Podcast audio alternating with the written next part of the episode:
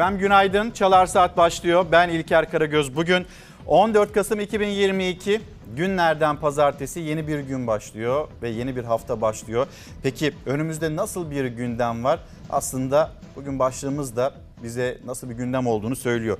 Geçit yok diyeceğiz. Huzurumuzu e, bu ülkenin geleceğini, bu ülkenin insanlarını, çoluğunu, çocuğunu, sivillerini hedef alan hain bir terör saldırısı dün öğleden sonra 14.20 sularında gerçekleşti. İstanbul'un kalbinde İstiklal Caddesi'nde Taksim'de o bombalı saldırı gerçekleşti. Hayatını kaybedenler var. Sivillerden söz ediyoruz. Yine yaralananlar var. Orada kimin hedef alındığına lütfen dikkat edin. Terörün amacına elbette alet olmayacağız. Yayın yasağı var. Yayın yasağı kuralları çerçevesinde bizler de bugün e, resmi makamların e, verilerini sizlerle paylaşacağız ama hain bir saldırı, alçak bir tuzak yine karşımıza çıktı. İstanbul'da bu kez e, karşımıza çıktı. Orada evlatlarıyla İstiklal Caddesi'nde dolaşan insanlar onlar hedef alındı. Lütfen aklınızın bir köşesinde olsun. Amansız fakatsız lakinsiz lanetlenmesi gerekiyor terörün en yüksek sesten ve siyasetin sürekli böyle birbiriyle didişen siyasetin de yan yana durması gerekiyor. Dün bu saldırıdan dakikalar sonra siyaset de tek ses oldu ve bu da elbette memnuniyet verici. Ama yaşadığımız acı bir olay var. İçişleri Bakanı'nın açıklaması orada o tuzaklamayı kim yaptı ve o kişi gözaltında birazdan tüm detaylarını da ekranlarınıza taşıyacağız. Gazeteler hemen arkamda görüyorsunuz. Gazetelere geçmeden önce en sıcak gelişmeleri ekranlarınıza taşıyalım. İstiklal Caddesi'nde meydana gelen bombalı saldırıda vefat eden kardeşlerimize Allah'tan rahmet, yaralılarımıza acil şifalar diliyorum. Dördü olay yeri, ikisi ise hastanelerde olmak üzere altı vefat söz konusu.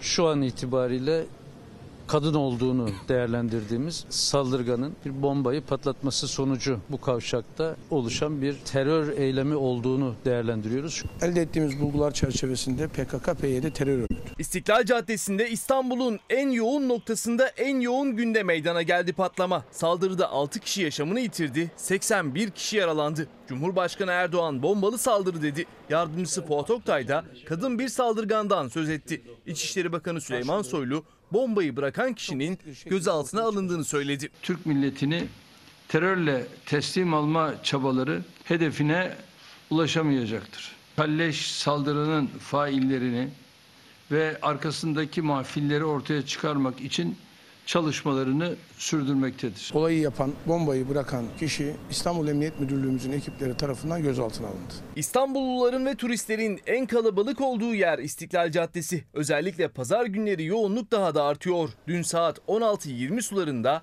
patlama sesi duyuldu. Şu anda hem havadan hem de karadan güvenlik önlemleri alınmış durumda. Bir polis helikopteri sürekli caddenin üzerinde devriye geziyor. Polis çevrede geniş güvenlik önlemi aldı. Caddeye giriş çıkış kapatıldı. Bu ara sokakta olduğu gibi tüm İstiklal Caddesi'ne çıkan ara sokaklar polis tarafından kapatıldı. Hastanelerde gerekli müdahaleler yapılmıştır, yapılıyor ve öyle zannediyorum ki kısa zamanda da bu vatandaşlarımız da taburcu edilecektir. İlk valimin bize aktardığı bilgi burada bir terör kokusu var. Bir kadının bu işte rol oynadığı noktasında ilk tespitler. Yaralılar ambulanslarla hastanelere sevk edildi. 81 yaralıdan 50'si tedavileri sonucunda taburcu edildi. Patlama sonrası İstanbul Cumhuriyet Başsavcılığı soruşturma başlattı. Soruşturmayı 8 savcı ve 2 başsavcı vekili yürütüyor. Çalışmalar tüm yoğunluğuyla devam ediliyor, ediyor.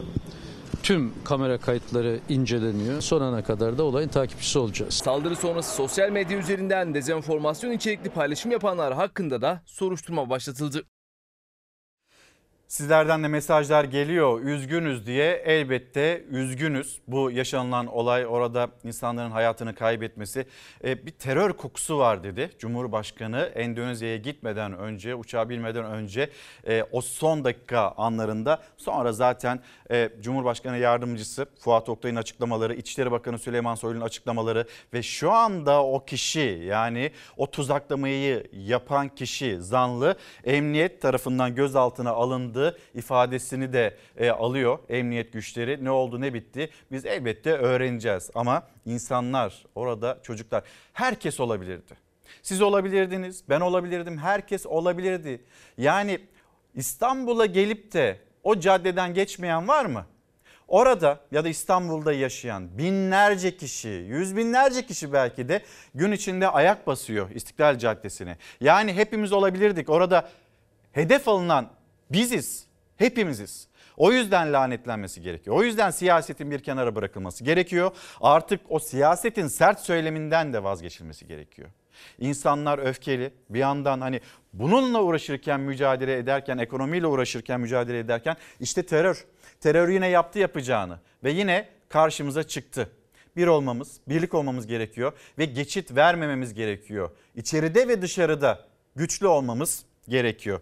E, mesajlarınıza yine bakacağız. 6 kişi hayatını kaybetti, 81 kişi yaralandı. Cumhurbaşkanı e, o anlarda açıklama yaparken bilgiler bu şekilde değildi. İçişleri Bakanı Süleyman Soylu orada gözaltı bilgisini paylaştı. Paylaştığı acı bilgiler de vardı. O da ekranlarınızda. Bu olayın sonunda hayatını kaybeden kardeşlerimizin Arzu Özsoy, İstanbul 1984 doğumlu, kızı Yağmur Uçar, Ereğli 2007 doğumlu, Yusuf Meydan, Palu 1988 doğumlu, Ecrin Meydan, Seyhan 2013 doğumlu, Adem Topkara, Gümüşhane Torul 1982 doğumlu ve eşi Mukaddes Elif Topkara hanımefendi, Rize Kalkandere 1995 doğumlu. Rahmeti Rahman'a kavuştular. Şehit oldular. Allah rahmet eylesin. Başımız sağ olsun. Bir kez daha bunu yaşamayalım. En büyük temennimiz bu. Zaten yeni bir güne başlarken ne istersiniz? Huzur istersiniz, sağlık istersiniz. Öyle olsun. Günlerimiz öyle devam etsin ama işte ama işte karşımızda bir terör gerçeği var ve güvenlik güçlerimiz bunlar yaşanmasın diye ayaklarına da taş değmesin.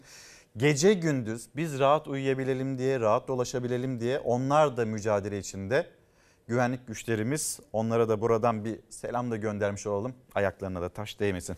Manşetlere baktığımızda gazetelerin manşetlerinde aslında hani rütüğün kuralları çerçevesinde yayınlanmasın ya da özen gösterilsin, terörün de amacına hizmet edilmesin denildiği için orada fotoğraflar var. Olay yerine de işaret eden fotoğraflar var ve biz onları e, blurladık. Yani biraz daha görünmez hale getirdik. İstiklale bomba, Cumhuriyet Gazetesi'nin manşeti Taksim'de düzenlenen saldırıda 6 kişi öldü, 81 kişi yaralandı. E, İstiklal'e bombada Cumhuriyet Gazetesi'nin manşetiydi. Devam edelim isterseniz. E, kana buladılar bir başlık yine Cumhuriyet Gazetesi'nde. Şöyle gazeteleri genel gördüğümüzde yönetmenimizden ben Hüseyin'den bir rica edeyim. İşte Hürriyet Gazetesi alçaklar dedi. Bu manşeti attı Hürriyet Gazetesi. Sonra Milliyet Gazetesi hainlik dedi. İstanbul'un en kalabalık noktalarından İstiklal Caddesi. Burası nasıl ki biz Ankara ile ilgili Kızılay Meydanı için kalbi deriz. Çünkü en fazla insanın buluştuğu yer, kesişme noktası ya da Ankara'nın böyle dağılma noktası Kızılay. İstiklal Caddesi de öyle. Turistler için de bir yandan da trafiğe kapalı. Yani sadece yayalar var orada. Ve burada o bomba patlatıldı. Gelmiş o hain kişi birazdan göreceksiniz. İçişleri Bakanı anlatacak kimdir, nedir, necidir.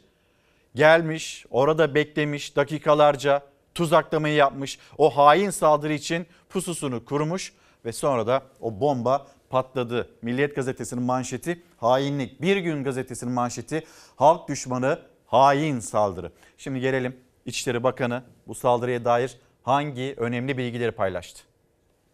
Elde ettiğimiz bulgular çerçevesinde PKK-PYD terör örgütü. Bir kadının bu işte rol oynadığı noktasında ilk tespitler. Şu an itibariyle kadın olduğunu değerlendirdiğimiz saldırganın bir bombayı patlatması sonucu bu kavşakta oluşan bir terör eylemi olduğunu değerlendiriyoruz. Olayı yapan, bombayı bırakan kişi İstanbul Emniyet Müdürlüğümüzün ekipleri tarafından gözaltına alındı. İstiklal Caddesi'nde yaşanan saldırının failinin gözaltına alındığını duyurdu İçişleri Bakanı. Saldırıyı eli kanlı terör örgütü PKK-PYD'nin gerçekleştirdiğini Eylemin talimatının Kobani'den geldiği konusunda bir değerlendirmemiz. Eylemi yapanın Afrin'den geçtiği konusunda bir değerlendirmemiz var. Dün saat 16.20'de yaşanan patlama sonrası güvenlik güçleri teyakkuza geçti. Saldırıyı gerçekleştirenleri bulmak için canla başla çalışmaya başladı. İstanbul Emniyet Müdürümüzün koordinasyonunda hakikaten olayın olduğu saatten itibaren çok büyük bir gayret gösterildi. Hem teknik olarak hem fiziki olarak yapılabilecek her adım atılmaya çalışıldı. Gece saatlerinde olayın failinin yakalandığını bu sözlerle duyurdu Süleyman Soylu. Güvenlik güçlerinin soruşturmasının sürdüğünü söyledi. Olayı yapan, bombayı bırakan kişi İstanbul Emniyet Müdürlüğümüzün ekipleri tarafından gözaltına alındı. Ondan önce yaklaşık 21 kişi daha gözaltına alınmıştı. Devletin zirvesinden terörle mücadelede kararlılık mesajı geldi bir kez daha. Saldırıyı gerçekleştirenlerin yanında kalmayacak vurgusuyla. İstiklal Caddesi bizim milletimizin nazlı bebeğidir. Bu eylemi gerçekleştirenlerin bize ne mesaj vermek istediklerini biliyoruz. Biz bu mesajı aldık. Hiç merak etmesinler. Karşılığını daha ağır vereceğiz. Biz kararlıyız. Bu olayların arkasında kim varsa, her kim varsa sonuna kadar sınırların içinde değil dünyanın öbür ucuna da gitse.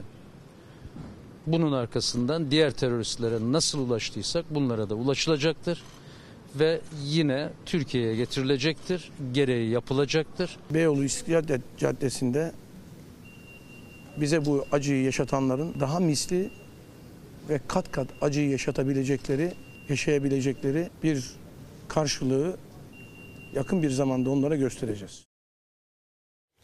Karşılığını yakın bir zamanda göreceklerdir ve bir yandan da kararlılık mesajları İçişleri Bakanı'ndan yine yönetenlerden Fuat Oktay'ın da açıklamaları arkasında kim varsa bulunacak gereği yapılacak. Cumhurbaşkanı Erdoğan konuştuğu dakikalarda bir terör kokusu Hani İstanbul Valisi'nden aldığım bilgiler çerçevesinde bir terör kokusu bunun bilgisini aktarmıştı. Elde ettiğimiz bulgular çerçevesinde PKK, PYD terör örgütü İçişleri Bakanı Süleyman Soylu da çok net bir şekilde buna vurgu yaptı. Şu an itibariyle e, kadın olduğunu değerlendirdiğimiz bir zanlı, bir şüpheli yine verilen bir bilgi Fuat Oktay tarafından o zanlı da göz altında kararlılık mesajlarını sizler de duydunuz. Bakıyorum görüyorum şimdi mesajlarınıza hemen hatta bir tanesini okuyayım. Sözün bittiği yerdeyiz maalesef gün aymıyor bugün. Geçit yok ülkemizi kana bulamak isteyenlere ve milletimizin başı sağ olsun. Siyaset nerede durdu? bu saldırıdan sonra aslında durması gereken yerde durdu. Bizim bir olmamız, yan yana olmamız ve birbirimize güç vermemiz gerekiyor. Söylemlerin ve sözlerin ayrışmadan terörün hep bir ağızdan lanetlenmesi gerekiyor ve siyasette onu yaptı. İstiklal Caddesi'nde meydana gelen patlamada hayatını kaybeden vatandaşlarımıza Allah'tan rahmet, yaralılara acil şifalar diliyorum. Milletimizin başı sağ olsun. Bu alçakça saldırıyı şiddetle kınıyorum. İstanbul'da İstiklal Caddesi'nde meydana gelen patlamada hayatını kaybedenlere Allah'tan rahmet diliyorum. Yaralılarımıza acil şifalar diliyorum. Çok üzgünüm. Can kaybının artmamasını umut ediyorum. Terör saldırısı üzerinden şehit edilmiş, hayatını kaybetmiş vatandaşlarımıza Allah'tan rahmet diliyorum. İstiklal Caddesi'nde yaşanan saldırı sonucu 6 kişi hayatını kaybetti, 81 kişi yaralandı. Liderlerden taziye mesajları geldi. Başımız sağ olsun. İstanbul İstiklal Caddesi'nde yaşanan patlamada hayatını kaybeden vatandaşlarımıza Allah'tan rahmet, yaralılarımıza acil şifalar diliyorum. Gelişmeleri yakından takip ediyoruz. Milletimizin başı sağ olsun, ailelerinin başı sağ olsun. Yaralılarımıza da şifa diliyorum. İstiklal Caddesi'nde bir patlama meydana geldiğini ve can kayıplarının olduğunu üzüntüyle öğrendim. Hayatını kaybeden vatandaşlarımıza Allah'tan rahmet, ailelerine sabır ve başsağlığı, yaralılara acil şifalar diliyorum. Gelişmeleri endişeyle takip ediyoruz. Başımız sağ olsun. Edirne cezaevinde tutuklu bulunan HDP eski eş genel başkanı Selahattin Demirtaş'tan da saldırıya kınama geldi. Kim hangi amaçla ya da gerekçeyle yapmış olursa olsun sivilleri hedef alan her saldırı hukuken, siyaseten, ahlaken ve vicdanen terördür. İstiklal Caddesi'nde masum sivilleri açıkça hedef alan terör eylemini de lanetliyorum. Ve yaralılarımız 81 de yaralımız var. Bunlardan ikisi e, ağır olmak üzere. E, ilk etapta Taksim ilk yardım hastanemiz olmak üzere çeşitli farklı hastanelerde bu yaralılarımız da tedavi altında. Ümit ediyoruz hepsi de bir an önce sağlığına kavuşurlar. 81 yaralımız vardı. 50 yaralımız hastanelerden taburcu oldu. Bunların bir bölümü kulak çınlamasıyla tedbiren hastanede tuttuğumuz kardeşlerimizdi. Ve doktorlarımız gidebilirler dedikten sonra hepsi evlerine intikal ettiler. İstiklal Caddesi'ndeki saldırıda 81 kişi yaralandı. Yaralılar hemen hastaneye kaldırıldı, tedavi altına alındı. 50 yaralı taburcu edildi. İkisinin durumununsa ağır olduğunu Cumhurbaşkanı Yardımcısı Fuat Oktay açıkladı. Tüm hastanelerde başsavcımız, ilgili tüm arkadaşlarımız, komutanlarımız tamamı da tüm hastanelerdeki hastalarımızı tek tek ziyaret ettik. Hain saldırı sonrası yaralanan vatandaşları hastanede ziyaret etti Fuat Oktay. Geçmiş olsun dileklerini iletti. Taksim'de de görüştüğümüz, diğer hastanelerde de görüştüğümüz arkadaşların çoğu hastalarımızın aslında taburcu olabilecek durumda olanlar yine. Ama her ihtimale karşı gene geceyi burada geçirelim şeklinde doktorlarımızın tavsiyesi üzerine duruyorlar. İki hastanın durumu kritik dedi Cumhurbaşkanı Yardımcısı. Tedavilerinin sürdüğünü açıkladı. İlk başta söylediğimiz iki kritik olan hastamızın durumu devam ediyor yoğun bakımda. E, doktorlarımız da, e, tüm sağlık ekiplerimiz de elen- elinden gelen her türlü çalışmayı yapıyorlar. 5 yaralımız şu anda yoğun bakımda. 2 yaralımızın durumu da ağır. Yine diğerleri tedbiren hastanede tutuluyorlar. Onlara da Cenab-ı Allah'tan şifa diliyorum. Yaralılarımıza da acil şifalar diliyoruz. Teröre teslim olmadık bugüne kadar. Kim nasıl bir amaç peşinde koşarsa koşsun. Türkiye Cumhuriyeti, Türkiye Cumhuriyeti'nin insanları 10 yıllardır bu belayla uğraşılıyor ama bir yandan da teröre asla geçit verilmediği ya da verilmeyeceği bir yandan kararlılık mesajlarıyla diğer yandan da hayatımızda evet acılar yaşıyoruz. Şehitler veriyoruz bu uğurda ama bu ülke teröre ve o terörün destekçisi olan ülkelere de teslim olmayacak. Şimdi bu konuya tekrar döneceğiz. İstiklal e, saldırısı, bu hain, alçak saldırı bu gündemimizde olacak Çalar Saat'te. Gündemin diğer notlarına yavaş yavaş da geçit e, yapalım, geçiş yapalım. Bugün başlığımız geçit yok. Hani teröre nasıl geçit yok derken bir yandan da hayat pahalılığına da geçit yok. Böyle bir talebi var e, ülkemizde herkesin vatandaşların. Bakıyorsunuz çarşıya pazara gidiyorsunuz fiyatların birden nasıl sıçradığına tanıklık ediyorsunuz. E, gündeme dair mesajlarınızı gönderirken bu başlığı kullanırken ekonomiye dair de yine düşüncelerinizi bizlere aktarabilirsiniz. Yine e, haberlerimize Devam edelim. Memleketten haberler paylaşalım. Siz bize nereden günaydın diyorsunuz. Şöyle bir dışarıya bakalım mı? Yeni günün notlarını aktarıyoruz sizlere. Ama şöyle bir dışarıya baktığımızda acaba gün doğmuş mu? Hayır. Gün henüz doğmadı. Saatler 7.33'ü gösterirken güneş henüz yüzünü göstermedi. Böyle ilerleyen dakikalarda güneşi göreceğiz, aydınlığı göreceğiz. Aydınlık geleceğe dair haberlerimiz, düşüncelerimiz, fikirlerimiz neyse biz aktaracağız. Sizin de düşüncelerinizi bekliyoruz. Bugün burada İstanbul'da yayın yapıyoruz. Şimdiden söyleyeyim yarın önemli bir gün ve o önemli günde sürpriz bir adreste, tarihi bir adreste karşınızda olacağız. Şimdi neresi onu söylemeyeyim ama saatler 7.15'i gösterdiğinde biz yine tarihi bir yayın gerçekleştireceğiz. Yarın ekranlarınıza bu şekilde geleceğiz. Farklı bir adresten stüdyonun dışına çıkacağız. Bakalım nerede olacağız. Şimdi bütün gazetelerin manşetinde bu terör saldırısı ve bu hain saldırı var. Ama Sabah gazetesi, Sabah gazetesinin manşeti elbette ilk sayfasında terörle ilgili haber var ama bakın Aleyna kararı vicdana sığmadı. Aleyna Gökçe'yi kaldırımda ezerek komaya sokan ehliyetsiz ve alkollü sürücünün serbest bırakılması ne akla ne de vicdana sığdı. Yani kimler neler görüyor, neler yaşıyor ve ya da neler söylüyor birden tutuklanıyor gözaltı sonra tutuklamalar geliyor. Burada yaşanılan Aleyna'nın yaşadığı, ailesinin yaşadığı ve orada yaşam mücadelesi devam ederken serbest bırakılan kişi. Bu vicdana sığar mı? Soralım. Adam hem iki ay önce ehliyetini kaptırmış hem ehliyetsiz hem alkollü. Kız kardeşim makineye bağlı yaşıyor şu an. Bu savcıya hakime sesleniyorum ben. Bu ne biçim bir adalet? Alkollü sürücü yayaların bulunduğu kaldırıma daldı. O sırada yürüyen merdivenleri ilerleyen 21 yaşındaki Aleyna Nur Gökçe'ye çarptı. Genç kız yoğun bakımda yaşam mücadelesi verirken ona çarpan sürücü adliye kontrol şartıyla serbest bırakıldı. Cani mi diyeyim artık? Yani ne konuşacağımı da bilemiyorum. Şu bacım çok büyük. Kızım şu anda entübe makinesinde bağlı yaşıyor. Cerrahpaşa'da 4 gündür canıyla savaşıyor yavrum. Esenyurt'ta metrobüsten inmiş evine dönüyordu Aleyna. Haramidere Caddesi'nde Beylikdüzü istikametinden hızla gelen bir aracın çarpması sonucu ağır yaralandı. Daha önce ehliyetine el konulan 35 yaşındaki Sezer H. kaza sonrası yapılan tetkiklerde alkollü çıktı. Güvenlik kameralarına yansıyan görüntülerde kaldırıma hızla giren sürücü Aleyna'ya çarptı, diğer yayalar saniyeyle kurtuldu. Ailesi gibi olayı görenlerin de anlamakta güçlük çektiği şey sürücünün serbest bırakılması. Bu çarpan kişi savcılığa çıkıyor. Savcılıktan serbest bırakıyor. Elini kolunu sallaya sallaya geziyor. Gereken cezanın almasını istiyorum ben. Adalet istiyorum. İçimiz yanıyor bizim. Aleyna'nın babası kızına çarpan şahsın ifadesinde beni diğer araçlar sıkıştırdı demesi üzerine tüm güvenlik kamerası kayıtlarının incelenmesini istedi.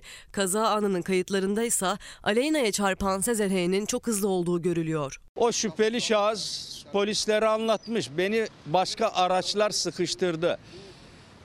Ben buna inanmıyorum. Oradaki bütün kameraları incelenmesini hatta daha ileriden incelenmesini istiyorum. Ambarlı Kavşağı'ndaki kameraların izlenmesini istiyorum. 21 yaşında yoğun bakımda yaşam mücadelesi veren Aleyna'nın ailesinin tek isteği kızlarının iyileşmesi ve adaletin yerini bulması. Nefes alma yok, bilinç yok. Sadece makinayla nefes alabiliyor. Beyinden şu anda herhangi bir tepki gelmedi. Yani beyin ne zaman devreye gireceğini onu Rabbinden başka kimse bilemez. Adalet istiyorum diyen bir baba, bir aile, abi, anne. Orada kızının başında dua eden bir anne ve başına gelen olay. Sonra beni trafikte sıkıştırdılar da o oldu da bu oldu da. Yalnız öncesinde hani ehliyetinde kaptırılmış olması bir fikir veriyor olmalı. Ee, içimiz yanıyor. Evladımın iyileşmesini istiyorum diyor. Babanın sesini duydunuz. Şimdi gazetenin manşetinde bunlar haberleştirilmese herkes hayatına olduğu gibi devam edebilecek mi? Aleyna'nın ailesi ne olacak? Aleyna. Aleyna'nın iyileşmesini istiyoruz. Ona ne olacak? Ailesine ne olacak? Kimse dönüp bakmayacak mı? Bunu yaşıyoruz ülkemizde ve ülkemizin pek çok konusunda adalet çağrısı, adalete ne kadar susadığımız, muhtaç hale geldiğimiz konuyla, konularla ilgili paylaşımlar ve haberleri ekranlarınıza taşıyoruz. Böyle mi olacak? Güçlünün adaleti mi olacak? Güçsüzleri kim savunacak? Şimdiden bunu söyleyelim. Aleyna iyileşsin. Ne olur iyileşsin. Ve annesi, başında dualar okuyan annesi, onun duaları da kabul olsun. Ama o adalet arayışı hiçbir şekilde boşa çıkmasın. Sonuçsuz kalmasın. Şimdi yine devam edeceğiz. Memleketin haberlerini aktarmaya. Sizleri bir e, Karabük'e götürelim. Karabük'te çöken tribün ve sahaya e, nasıl söyleyeyim sahaya düşen seyirciler o tribünde ne oldu bunu görünüz.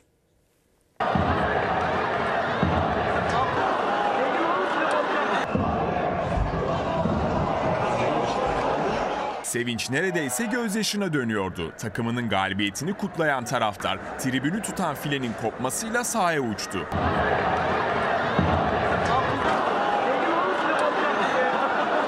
Bölgesel Amatör Lig'de Karabük İdman Yurdu sahasında 1926 Polatlı Belediyespor'u ağırladı. Maç sonunda rakibini 1-0 yenerek 3 puanı alan Karabük takımı olunca taraftar sevinçten havalara uçtu. Futbolcuları tribüne bekleyen izleyici filelere yüklenince olanlar oldu. Onlarca seyirci sahaya düştü. O anlar cep telefonu görüntülerine böyle yansıdı.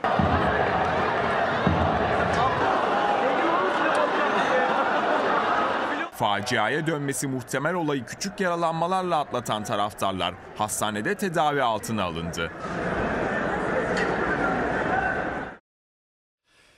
Facia ucuz atlatılmış ama bir de bir yandan orada stadyumda bir sürü güvenlik görevlisi oluyor. Özel güvenlik görevlisi, polisimiz oluyor. Ya kimse görmemiş mi? Burada bir e, sorun var. Başınıza bakın şöyle bir iş gelebilir. Kimse uyarmamış mı? Bunu hatırlatmasını da yapalım. Can Bey günaydın. Evet ve elbette sizin de hatırlatmanızda geçit yok. Trafik terörüne, bu magandalığa da geçit yok hatırlatalım diyor. Biz de hatırlatmış olalım. Gazetelere gelelim. Cumhuriyet Gazetesi seçtiğimiz ikinci ayrıntı e, haberimiz. Açılımın ayak sesi. AKP öncülüğünde Çalıştay düzenlendi. Demirtaş'a ziyaret izni çıktı. Bu ilginç bir gelişme. Ankara'da AKP, Hüdapar ve eski HDP'liler Kürtler ne istiyor Çalıştay'ı yaptı. HDP bu fırsatı da ıskalamasın diyen AKP MKYK üyesi Orhan Miroğlu'nun da katıldığı Çalıştay'da ortaya çıkacak talepler Cumhurbaşkanı Erdoğan'a sunulacak. Hukukçular seçim öncesinde iki yüzlü bir siyaset değerlendirmesinde bulundu. Demirtaş jetle Diyarbakır'a götürüldü. Babasını rahatsız olan, hasta olan babasını ziyarete götürüldü. Bununla ilgili de muhalefetin kafası bayağı bir karışık. Acaba hani nereden çıktı? Geçen sene olsaydı olur muydu? Neden böyle bir zamanda Demirtaş'a bu izni verdi ya da bu izin verilebildi? Bunun bir tartışması var. Az sonra burada bir misafirimiz olacak. Altılı masa toplanıyor bugün ve o altılı masa genişleyecek mi, genişlemeyecek mi? Bugünkü toplantının sonrasında nasıl bir açıklama yapılacak? Hem bunu konuşacağız kendisiyle Cumhuriyet Halk Partisi'nden olacak konumuz hem de İmamoğlu, İmamoğlu'na istenilen o siyaseten yasak daha doğrusu başlangıç aşamasında seçilme hakkının elinden alınması ve devamında siyaset yasağı olur mu olmaz mı burada amaçlanan ne? Siyasetin konularından bir tanesi de e, yine görüyorsunuz Selahattin Demirtaş'ın özel jetle Diyarbakır'a götürülmesi açılımın ayak sesi Cumhuriyet Gazetesi'nin de manşeti. Devam edelim. Yine bir başka haber. İsterseniz hani geçit yok derken bu pahalılığa da birisi çıksın. Ne olur geçit vermesin, geçit yok desin. Enflasyona vatandaşımızı ezdirmedik, ezdirmeyeceğiz söylemlerinin bir ötesine geçilsin de her gün her şey ne kadar zam geldiğini yönetenler bir görsünler.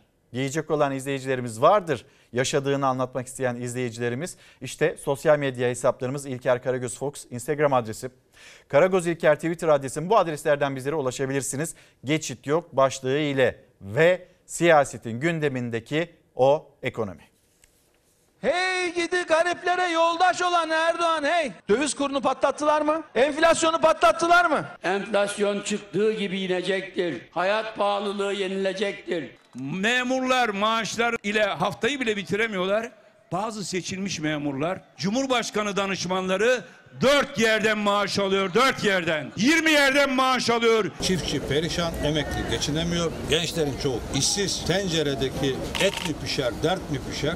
Aş mı kaynar, taş mı kaynar? Muhalefetten tek ses yükseldi. Vatandaş enflasyonun altında eziliyor, döviz kuruna, hayat pahalılığına yetişemiyor. İktidar cephesindense ittifak ortağı MHP lideri konuştu. Yoksulluk bir gün biter dedi. Geçim sıkıntılarını da biliyoruz. Ancak unutulmasın ki yoksulluk bir gün giderilir. Kur korumalı mevduattan aktarılan 300 milyar hazineden ve Merkez Bankası'ndan Allah aşkına sizde hiç Allah korkusu yok mu? Alnından bir damla ter dö- düşmemiş kur korumalı mevduat sahibinin parasına 300 milyar ödüyorsun, çiftçiye 54 milyar. Bugün az yiyen yarın çok yiyecektir. Faiz lobisi Beştepe'de düğün yapıyor düğün. Faiz ve kur farkına verdikleri parayla yani 650 milyar lirayla tanesi 650 binden 1 milyon tane konut yapılabilirdi. Üstelik vatandaştan 5 kuruş para almadan ya. Deva Partisi lideri Babacan bütçedeki faiz giderleri kur korumalı mevduatta parası olanlara ödenen faiz toplamda 650 milyar lira dedi ve o parayla TOKİ'nin ücretsiz ne kadar ev yapabileceğini hesapladı. TOKİ'nin 100 metrekarelik bir dairesi yaklaşık 650 bin TL'ye mal oluyor. Bunların sadece bu yıl ödedikleri faiz ve kur farkına tam 1 milyon adet konut yapılabiliyor. Sayın Erdoğan da dinimizi istismar ederek faizle mücadele ettiğini söylüyor. İşte biz bu faiz baronlarının hortumunu kıracağız. Ahtapotun o kolunu kıracağız. Liyakatsız, beceriksiz, ehliyetsiz insanları iş başına getiren bu iktidar sonunda ne yazık ki kasayı tüketti. Merkez Bankası'nın ihtiyat akçesini dahi harcadılar. Sosyal ve ekonomik sorunların hepsi bitecektir. İşsizliği yeneceğiz. Yoksulluğun tıpkı terör gibi kökünü kurutacağız. EYT'lilerin talepleri sadece bir maaş talebi değil, adalet talebidir ve bu talebi yerine getireceğiz. Emeklilikte yaşa takılan kardeşlerimize deva olacağız. Gider ayak EYT ile de ilgili bir adım atacaklar. Çünkü panik halindeler. Seçimin en önemli başlığı ekonomi. Sandık günü yaklaştıkça partilerin ekonomi vaatleri de artıyor. MHP lideri Devlet Bahçeli açıklamaları enflasyon çıktığı gibi inecektir. Hayat pahalılığı yenilecektir. Onu da yeneceğiz. Hayat pahalılığını da yeneceğiz. Devlet Bahçeli'nin açıklaması. Bugün az yiyen yarın çok yiyecektir. Şimdi ne zaman hani yarın derken ne zaman ne zaman yenilecek bu enflasyon? Çünkü yetkililerin cümlelerine baktığımızda Mart ayından itibaren düşecek. Mart ayı geliyor enflasyon yükselmeye devam ediyor. Mayıs'tan itibaren siz bakın. Şimdi hani Mart demiştik ama bir Mayıs'tan sonra bakın. E hala devam ediyor. Ağustos'u bir görün. Şimdi konuşuyorsunuz ama Ağustos'a bir bakın. Enflasyon öyle bir düşecek ki yani onun üzerinden günler, aylar, haftalar geçti. Enflasyonun hala beli kırılmadı. Sonra vatandaşımızı enflasyona ezdirmedik. Aldıkları maaşlar ortada. Bir gün gazetesinden okuyacağım. Hani bu ülkenin ne kadarı asgari ücretle geçinmeye çalışıyor. Bir de bakayım bir iki haber sonra. İki haber sonra yoksulluğun bir fotoğrafı, yoksulluğun bir görüntüsü olur mu? İşte o görüntüyü izleyeceksiniz. Yani bir festival gibi ama değil aslında. İnsanlar yan yana gelmişler. Uzayıp giden bir kuyruk.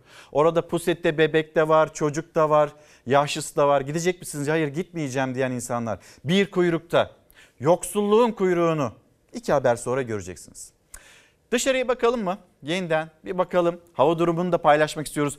Güneş doğmuş mu? Hayır, henüz doğmadı güneş ama biz hem günün aydınlanmasını hem de o güneşin doğuşunu birlikte bekliyoruz sizlerle. İsterseniz hani bugün, yarın ve çarşamba günü hava sıcaklığı mevsim normallerinin bir tık üzerinde devam edecek. Ama perşembeden sonra, perşembeden sonra bakın ne olacak. Soğuk hava kapıda hava sıcaklıkları 5 dereceye kadar düşecek. Meteoroloji Genel Müdürlüğü'nün değerlendirmelerine göre ülke genelinde acil uyarıyı gerektirecek bir hava olayı beklenmiyor ama mevsim normalleri yani soğuk kapıyı çalıyor. Raporlar üşüyeceğimizi söylerken yağışın ve soğuğun kapıyı çalacak olması odun, kömür, doğalgaz faturalarının cebe getireceği sıcaklığı getiriyor vatandaşın aklına. Ya geçen kız sefillik döndük burnumuzun ucu buz tuttu. Ayaklarımız öyle kardan adam olarak, kardan kadın olarak yaşadık. Geçen kış çok kötü geçti. Faturalar çok yüksekti. Bu kış daha fazla gelecek herhalde. Vatandaş kara kara kışı nasıl geçirecek diye düşünürken çarşambaya kadar hava yine mevsim normallerinin üzerinde seyredecek. Ama perşembe ile birlikte kış kapıyı çalacak. Marmara, Karadeniz, Güneydoğu Anadolu ve Ege bölgelerinde kendisini hissettirecek. Bugün kuzeyde Ordu, Giresun, Trabzon, Rize çevrelerinde yağış bekleniyor. Öğleden sonra ise sağanak yağış geçişlerine dikkat edilmesi gerektiğini söylüyor yetkililer. Gece ve sabah saatlerinde kuzey kesimlerinde yer yer sis ve pus olayı beklenirken soğuk ve yağışlı hava perşembe günü Marmara'ya geliyor. Şimdi bir Milliyet gazetesine bakalım. Ee, kara kış yaklaşıyor. Perşembeden itibaren önce e, kuzey kesimler gerçi Marmara'yı da etkisi altına alınacak.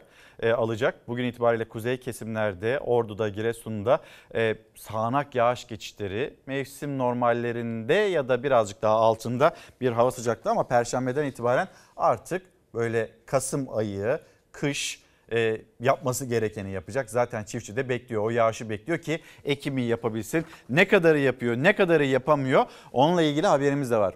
Bakın Milliyet Gazetesi'nin manşeti Rusya enerji uzmanlarına göre Avrupa'ya gaz Türkiye'den gidecek. Rusya'nın iki önemli kurumundan önde gelen enerji uzmanları Avrupalı bazı ülkelerin Rus gazını Türkiye'deki bir merkezden almaya istekli olduğunu düşünüyor. Avrupa Birliği Rus gazı alacak mı? Bir soru müzakerelere davet gibi. Valday Tartışma Kulübü'nden Alexey Grivaç böyle bir merkezin kurulmasını çok gerçekçi gördüğünü belirtirken Rusya Bilimler Akademisi'nden e, Sebi Kaşev Putin'in teklifinin politik olsa da müzakerelere bir davet niteliğinde olduğunu belirterek Rusya'nın çıkarı gaz ihracatını desteklemek, Avrupa'nın çıkarı ise ucuz gazı tedarik ve enerji güvenliği yani kazan kazan formülü devreye girecek.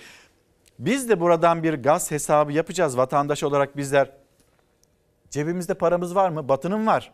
Ama gazı yok. İşte e, Putin müzakerelere davet etmek için bir formül ortaya koydu ve Türkiye Avrupa'ya gazla Türkiye'den gidecek böyle bir planlama içinde. Eğer anlaşılırsa Avrupa'nın hem parası hem gazı olacak. Türkiye'den o gazı e, alabilecek, aktarabilecek evlerine, fabrikalarına. Peki biz kendi ülkemizde gazımız var. Böyle bir sorun yaşamayacağız. Paramız var mı? Bununla ilgili biz elimizden geldiğince destekte bulunuyoruz dedi Cumhurbaşkanı Erdoğan. Bir sosyal medya paylaşımını getirelim. Sonra Cumhurbaşkanı'na senelerce hani Dışişleri Bakanlığı, e, Hazine, Hazine Bakanlığı yanındaki en önemli kurmaylardan birisi olan Ali Babacan, Deva Partisi'nin lideri nasıl bir yanıt verdi bu çıkışına onu da okuyalım. Cumhurbaşkanı Erdoğan 100 liralık bir doğalgaz faturasının 75 lirasını biz karşılıyoruz. Ve siz Happy Top'u 25 lirasını karşılıyorsunuz. Hani buraya çıkıyor aslında. O 25 liralık kısmı bile ne kadar ağır geliyor insanlara. Yine Devlet Bahçeli'nin sözleri işsizliği yeneceğiz, yoksulluğun kökünü kurutacağız. Hani bu cümleler yeneceğiz biz enflasyonu, bu pahalılığı da yeneceğiz. Ama hala biz maçı daha eşitleyemedik. Böyle 2-0 mı, 3-0 mı, 4-0 mı gerideyiz. Önce maçı eşitleyeceğiz, ondan sonra yeneceğiz. O aşamaya ne zaman geleceğiz? Merak edilen bu. Peki Ali Babacan, Deva Partisi lideri Cumhurbaşkanı'na nasıl bir yanıt verdi? Yok, siz ödemiyorsunuz. Fatura sizin ama hesabı bize yıktınız. 85 milyon olarak o parayı, o faturayı biz ödüyoruz dedi Ali Babacan huzurlu bir kış geçirecekler inanıyorum. Konutlardaki doğalgazın %75'ine, elektrikte de birinci kademe tüketimine %50 sübvansiyon uyguluyoruz. Daha açık bir ifade ile 100 liralık bir doğalgaz faturasının 75 lirasını vatandaşlarımıza yansıtmadan direkt kaynağında karşılıyoruz. Sayın Erdoğan biz karşılıyoruz derken bu parayı cebinizden mi veriyorsunuz? Cumhurbaşkanı Erdoğan bu açıklamasıyla vatandaşın doğalgaz faturaları ile ilgili siyasette yeni bir tartışma başlattı. 100 liralık bir doğalgaz faturasının 75 lirasını biz karşılıyoruz dedi. Muhalefet cebinizden mi karşılıyorsunuz diye sordu. Yılbaşından bu yana doğalgaza yapılan zam hesabıyla. Erdoğan sözde 75 destek yapmakla övünürken henüz yıl bitmeden konutlarda doğalgaza %164'ü bulan faiz zammı ise görmüyor.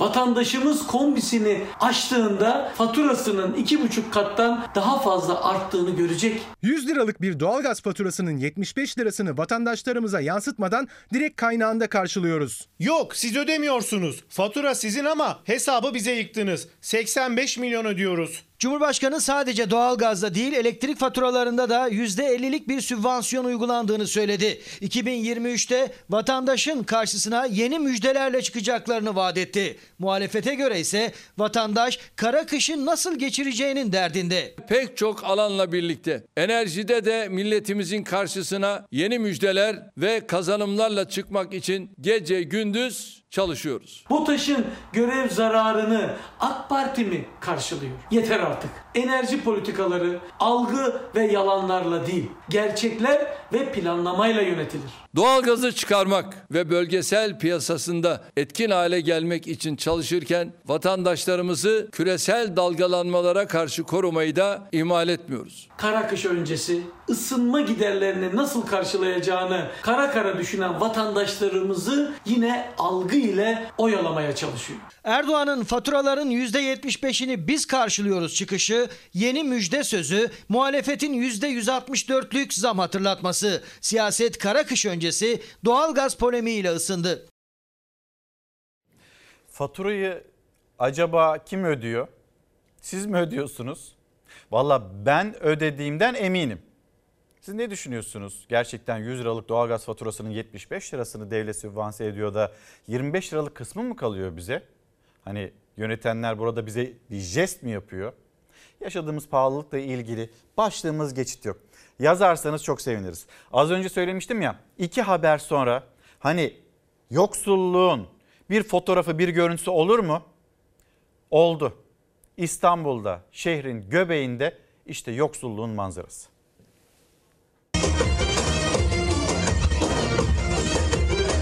Sıra nereye kadar gidiyor böyle? Şirin evlere kadar gidecek galiba. Herkes bekliyor işte. Çocuğum da çok seviyor. Her gün verse yani alsam yer ama çok pahalı. En uygunu 18 liradan başlıyor. Menü alıyorduk o fiyata. Şu anda 18 liraya bir dürüm. Ortalama 90 gram çiğ köfte dürüm 20 liradan satılıyor. İçindeki çiğ köftenin miktarına göre 70 liraya kadar çıkabiliyor menünün fiyatı. En uygun fiyatlısını alsa 4 kişilik bir aile için içecekleriyle birlikte ortalama 100 liraya mal oluyor artık çiğ köfte keyfi. Hal böyle olunca İstanbul'da Bahçelievler Belediyesi'nin çiğ köfte festivalinde sonu görülmez, ucu bucağı zor bulunan kuyruk oluştu. Çiğ köfte festival alanında çiğ köfte almak isteyenler çok uzun bir kuyruk oluşturdu. O kuyruğun sonunu buradan göremiyoruz. Bakalım nerede bitiyor? Sıranın en sonuna doğru. Sıranın sonunu hala göremedik. Hala devam ediyor. Sonu gelmiyor. Geldi sandık ama sonu hala yok. Ya inanılmaz kuyruk var şu an. Arka sokağa geldik şu an. Sokak boyunca sıra devam ediyor ve hala gözükmüyor. Görebiliyor musun sonunu? Kamerayı kaldırıp baksak.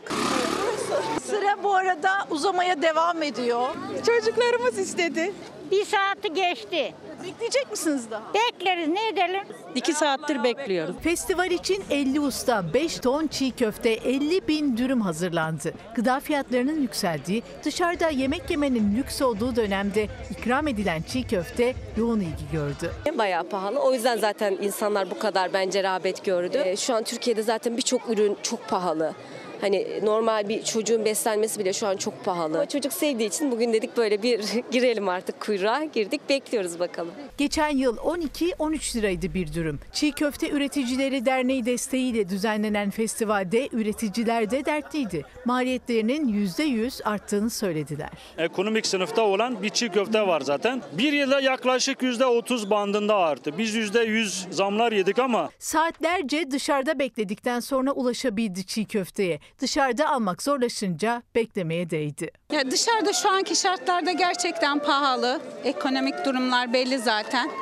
Gerçekten şu an çiğ köfte falan lükse kaçmaya başladı. Bizlere günaydın diyen izleyicilerimiz var. Günaydınlarımızı iletelim. Sinan Bey günaydın. O da diyor ki mekanları cennet olsun suçu günah olmayan insanlara bu saldırı neden yapılır? Ülkeyi kim karıştırmak istiyor? Sinan Bey'in sormuş olduğu soru bu şekilde. Geçit yok başlığı altında konuşurken gelen mesajları da sizlerle paylaşıyoruz. Ama Sinan Bey zaten terör. Terör dediğiniz şey böyle hani bir neden aramayın ya da arayamıyorsunuz. Onların bir amacı hedefi var. Önemli olan siz ne kadar güçlüsünüz, ne kadar yan yanasınız bir ülke olarak, bir toplum olarak siyasetiyle, vatandaşıyla. Burası önemli. Sizi içeride hani bölemedilerse, ayrıştıramadılarsa zaten kazanamayacaklar ama deniyorlar. Zorlu bir coğrafyada Türkiye Cumhuriyeti ve çok kıymetli bir yerde dünyanın kesişme noktası. Asya ile Avrupa'nın geçiş noktası. Bu coğrafyadan hiç zaten gözlerini çevirmediler. Hala buradalar, hala hedefleri var. Pek çok ülkenin ve getiriyorlar terör örgütlerini dibimizde kuruyorlar zaten. İşte orada sözde işte bir devlet kurma çabası, bir şeyler ama Türkiye'de güçlü olursa bunlara karşı en net yanıtını verecek. Yani kararlılık mesajları vermek kolay. Arkasında kim varsa bulunacak demek kolay. Gereği yapılacak demek kolay ama gereği en başta bizim birliğimiz. Böyle olması gerekiyor ve geçit vermememiz de gerekiyor. Şimdi dün akşamdan itibaren neler yaşandı? Ee, resmi makamların açıklamalarını sizlerle paylaşıyoruz. Kuşkusuz 6 kişi İstiklal'deki bu saldırıda, hain saldırıda hayatını kaybetti. 81 kişi yaralandı. Yayın yasağı geldi. Ee, Cumhurbaşkanı Erdoğan ilk dakikalarda terör kokusu var demişti ama hem İçişleri Bakanı'ndan hem de Cumhurbaşkanı Yardımcısı Fuat Oktay'ın açıklamalarından gördüğümüz ve anladığımız e, bu bir terör saldırısı başka bir şey değil. Ayrıca Burada hani 40 dakika bankta oturmuş detaylarını da Adalet Bakanı paylaştı. 40 dakika bankta oturmuş o kadın sonra gitmiş gözaltına alındı. Emniyette ifadesi sorgusu devam ediyor. Emniyet Genel Müdürlüğü'nden yapılan açıklama provokatif paylaşım yapan 25 hesap e, makamlara bildirildi. Yani biz bir olalım derken provokatif böyle paylaşımlarda bulunan, hani birbirini suçlayan, muhalefeti suçlayan, yeriymiş gibi hesaplar vardı. Onlarla ilgili bir soruşturma da başlatıldı, resmi makamlara bildirildi. Bir de önemli bir gelişme Beşiktaş'ın dün akşam saatlerinde Antalya e, Antalya Spor'la maçı vardı. Yani patlamadan e, ne bileyim saatler sonra 3,5 saat sonra kadar saatler 8'i gösterdiğinde o karşılaşma başlayacaktı. Güvenlik gerekçesiyle maç iptal edildi, ertelendi. Hani tarihinde bilmiyoruz ne zaman e, olacak bu maç. E, bununla ilgili bir bilgi paylaşılmadı ama güvenlik gerekçesiyle o karşılaşmanın da ertelendiğini söyleyelim. Şimdi yeniden geri döneceğiz bu patlama gündemine yeni günün en sıcak bilgilerini burada aktarmayı da sürdürelim istiyoruz. İstiklal Caddesi'ne gideceğiz. O hain saldırı ve yeni gelişmeleri. İstiklal Caddesi'nde meydana gelen bombalı saldırıda vefat eden kardeşlerimize Allah'tan rahmet, yaralılarımıza acil şifalar diliyorum. Dördü olay yeri, ikisi ise hastanelerde olmak üzere altı vefat söz konusu. Şu an itibariyle kadın olduğunu değerlendirdiğimiz saldırganın bir bombayı patlatması sonucu bu kavşakta oluşan bir terör eylemi olduğunu değerlendiriyoruz. Elde ettiğimiz bulgular çerçevesinde PKK-PYD terör örgütü. İstiklal Caddesi'nde İstanbul'un en yoğun noktasında en yoğun günde meydana geldi patlama. Saldırıda 6 kişi yaşamını yitirdi, 81 kişi yaralandı. Cumhurbaşkanı Erdoğan bombalı saldırı dedi. Yardımcısı Fuat Oktay da kadın bir saldırgandan söz etti. İçişleri Bakanı Süleyman Soylu bombayı bırakan kişinin gözaltına alındığını söyledi. Türk milletini terörle teslim alma çabaları hedefine ulaşamayacaktır. Kalleş saldırının faillerini ve arkasındaki mahfilleri ortaya çıkarmak için çalışmalarını sürdürmektedir. Olayı yapan, bombayı bırakan kişi İstanbul Emniyet Müdürlüğümüzün ekipleri tarafından gözaltına alındı. İstanbulluların ve turistlerin en kalabalık olduğu yer İstiklal Caddesi. Özellikle pazar günleri yoğunluk daha da artıyor. Dün saat 16.20 sularında patlama sesi duyuldu. Şu anda hem havadan hem de karadan güvenlik önlemleri alınmış durumda. Bir polis helikopteri sürekli caddenin üzerinde devriye geziyor. Polis çevrede geniş güvenlik önlemi aldı. Caddeye giriş çıkış kapatıldı. Bu ara sokakta olduğu gibi tüm İstiklal Caddesi'ne çıkan ara sokaklar polis tarafından kapatıldı. Hastanelerde gerekli müdahaleler yapılmıştır, yapılıyor ve öyle zannediyorum ki kısa zamanda da bu vatandaşlarımız da taburcu edilecektir. İlk valimin bize aktardığı bilgi burada bir terör kokusu var. Bir kadının bu işte rol oynadığı noktasında ilk tespitler. Yaralılar ambulanslarla hastanelere sevk edildi. 81 yaralıdan 50'si tedavileri sonucunda taburcu edildi. Patlama sonrası İstanbul Cumhuriyet Başsavcılığı soruşturma başlattı. Soruşturmayı 8 savcı ve 2 başsavcı vekili yürütüyor. Çalışmalar tüm yoğunluğuyla devam ediliyor, ediyor. Tüm kamera kayıtları inceleniyor. Son ana kadar da olayın takipçisi olacağız. Saldırı sonrası sosyal medya üzerinden dezenformasyon içerikli paylaşım yapanlar hakkında da soruşturma başlatıldı. Bu arada yeni bir gelişme sizinle de paylaşalım. İstiklal Caddesi yaya trafiğine bir kez daha açıldı. Yaya trafiğine açıldı. Hani izleri de silinmeye çalışılıyor bir yandan. Ama hafızalardaki izleri nasıl silinir? Şöyle silinir. Bir olursanız, güçlü olursanız ve teröre karşı tek ses olursanız, lanetlerseniz, acıda birleşirseniz ve ayrışmazsanız o acının izleri silinir. Ailelerde bıraktığı acı kuşkusuz o hiçbir zaman unutulmayacak ama bir toplum, bir millet ancak böyle iyileşebilir. Başka türlüsü mümkün değil. Bakın gazeteler ve gazetelerin manşetleri tek ses olmayı başarabildiğimiz ender günlerden birisi. İşte bakın Cumhuriyet Gazetesi İstiklal'e bomba. Hürriyet Gazetesi, gazetesi alçaklar. Milliyet Gazetesi hainlik dedi. Okurların karşısına bu manşette çıktı. Bir gün gazetesi halk düşmanı hain saldırı. Hain bir saldırı. Karar Gazetesi Karanlık El yine devrede. Karar Gazetesi ile e, yine Türkiye Gazetesi'nin manşeti benzerlik gösteriyor. Karanlık El devrede. E, Posta Gazetesi huzura bomba derken Korkusuz Gazetesi'nin manşetiyle Posta'nın manşeti benzer huzura bomba, yeni çağ istiklalde patlama 4 ölü 80, 38 yaralı ama hani sonrasında yapılan açıklamalar maalesef hayatını kaybedenlerin sayısı arttı. 6 kişi hayatını kaybetti. İkisi ağır 81 kişinin de yaralı olduğu bilgisi son dakika bilgisini yine aktaralım. Karar gazetesi peki siyaset siyaset e, tek yürek olabildi mi burada? Evet açıklamalar Türkiye'yi teröre test Türkiye teröre teslim olmayacak ve Türkiye terörle teslim alınamayacak siyasetten ortak bir tepki geldi. Cumhurbaşkanı Türkiye'yi terörle teslim alma çabaları hedefine ulaşamayacak dedi. Kılıçdaroğlu her türlü teröre karşı gönül birliği yapmak, ortak ses çıkarmak zorundayız dedi. Terör nereden gelirse gelsin lanetleyeceğiz. Akşener bu ülke, bu millet bu badireleri elbet taşıyacak. Alçak terör saldırılarını yürek yüreğe vererek bertaraf edeceğiz. Karamollaoğlu Saadet Partisi lideri patlamada hayatını kaybeden vatandaşlarımıza Allah'tan rahmet, ailelerine sabır ve başsağlığı diliyorum dedi. Ahmet Davutoğlu Türkiye'nin başı sağ olsun. Hayatını kaybeden vatandaşlarımıza Allah'tan rahmet diliyorum. Gelişmeleri takip edeceğiz dedi. Ve Ali Babacan İstiklal Caddesi'nde meydana gelen patlamada can verenlere rahmet diliyorum. Çok üzgünüm. Ali Babacan'ın mesajı da bu şekildeydi. Şimdi o saldırgan geldi 40 dakika bir bankta oturdu. Gözledi, gözlemledi. O hain tuzağı nasıl kuracağını planladı.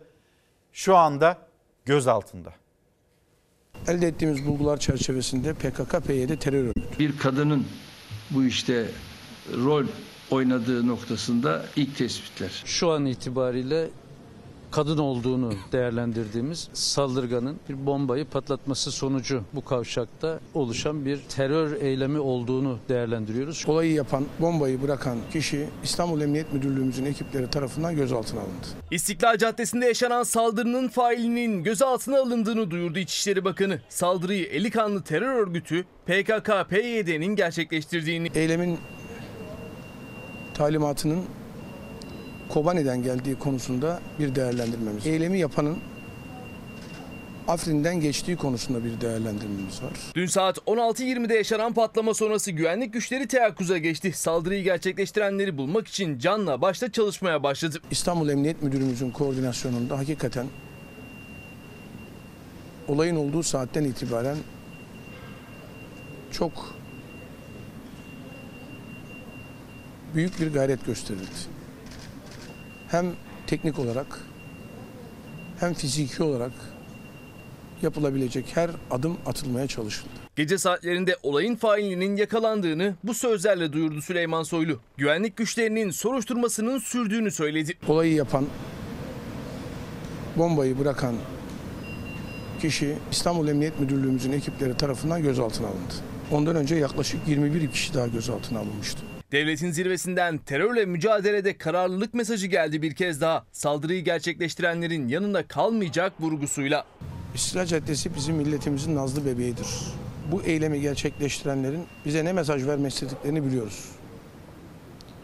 Biz bu mesajı aldık. Hiç merak etmesinler.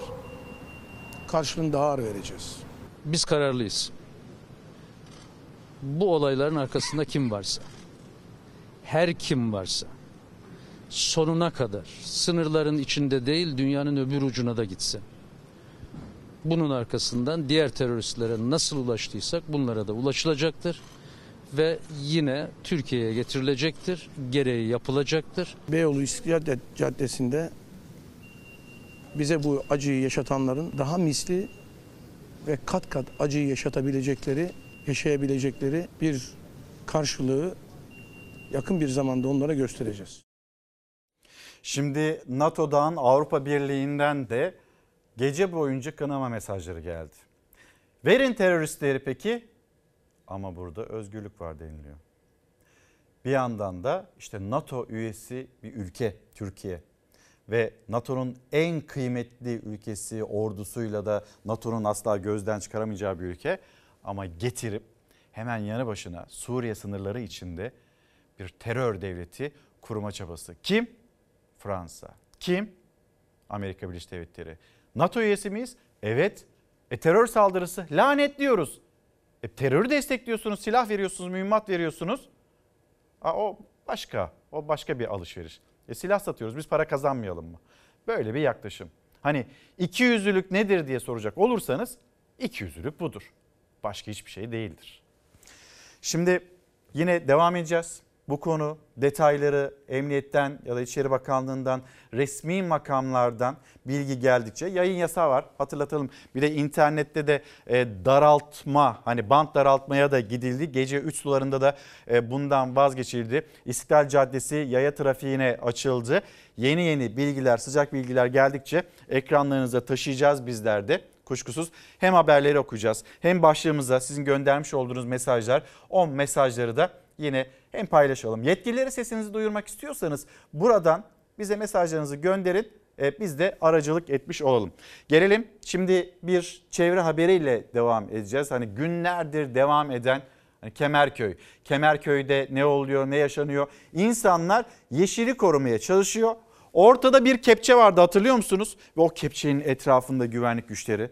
Aman o kepçeye bir şey olmasın. Çünkü o kepçe ağaçları devirecek. Çünkü o kepçe oraya betonların dikilmesi için aracı olacak. Kemerköy'e gidiyoruz.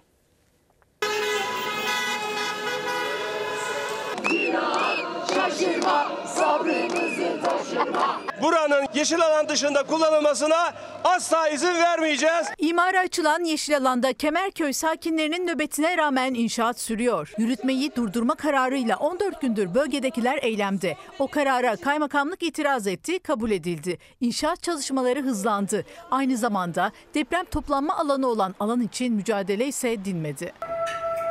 Deprem.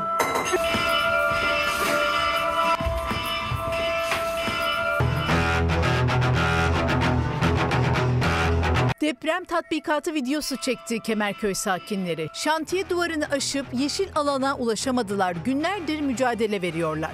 İstanbul Eyüp Sultan'a bağlı Göktürk'teki Kemerköy sitesinin yeşil alanı Demirören Holding tarafından kredi çekebilmek için Ziraat Bankası'na teminat olarak gösterilmişti. Kredi borcu ödenmeyince Ziraat Bankası'na devredildi. Yeşil alan ve göletler imara açıldı. Yani değerine değer kattı. İş makineleri polis eşliğinde çalışmalara başladı. Buradan elde edilecek olan satış gelirleriyle Ziraat Bankası yöneticileri kamuyu uğrattıkları zararın hesabını vermekten asla kurtulamayacaklar. Toplam bağlarını ilan edip sonra yok vazgeçtik gerek yok biz buraya işte imara açtık diyemezsiniz dememelisiniz. Bu kadar cesaretle bu kadar büyük üçkağıtçılığı dolandırıcı nasıl yapıyorlar ben hayret ediyorum gerçekten. Açar mısın? Aç şu kapıyı. Aç şu kapıyı. Açmayın. Aç kapıyı. Aç. Milletvekiliyim. Tamam sorarsın. Sen hesap soracaksın? Tamam milletvekiliyim. Tamam sorarsınız. CHP'li vekillerin de destek verdiği eylemden bir gün önce de Gelecek Partisi lideri Ahmet Davutoğlu Kemerköy'deydi. Bu Türkiye'nin mücadelesi dedi. Bu mücadele İstanbul'da sınırlı değil, bütün Türkiye sınırına verilmesi gereken. Yeşil katletme çabasının arkasındaki hukuk, hukuksuzluğu ciddi şekilde ortaya çıkan rant e, kavgasını hepiniz biliyoruz. Pek çok başsağlığı mesajı var. Hem Instagram'dan yazmış göndermişsiniz hem de e, Twitter'dan. Bugün başlığımız geçit yok. Bakın Murat Bey yazmış. Hemen göstereyim sizlere de. E, ailemle oradan geçecektim. 2-3 dakika önce patladı ve etkisi hala devam ediyor. Allah mekanlarını cennet eylesin. Murat Bey, Murat Aras gönderdiği mesaj bu şekilde. Şimdi herkes olabilirdi. Sizde, bende, çoluğumuzda, çocuğumuzda ya ne oluyor bir İstiklal Caddesi'ne gidelim. Hadi bir hava alalım, hadi bir etrafa bakalım diyen herkesin başına gelebilirdi bu. Zaten orada terörün hedef aldığı sivillerdi başka bir şey değil. Ankara'da memleketin pek çok yerinde başka bir şey mi oldu? Otobüs durağının önünde bekleyen otobüsünü bekleyen okuldan çıkmış dershaneden çıkmış evine gitmeye çalışan öğrenciyi de hedef aldı. Sonra evine ulaşmaya çalışan kişileri de hedef aldı. Ankara'da bu oldu.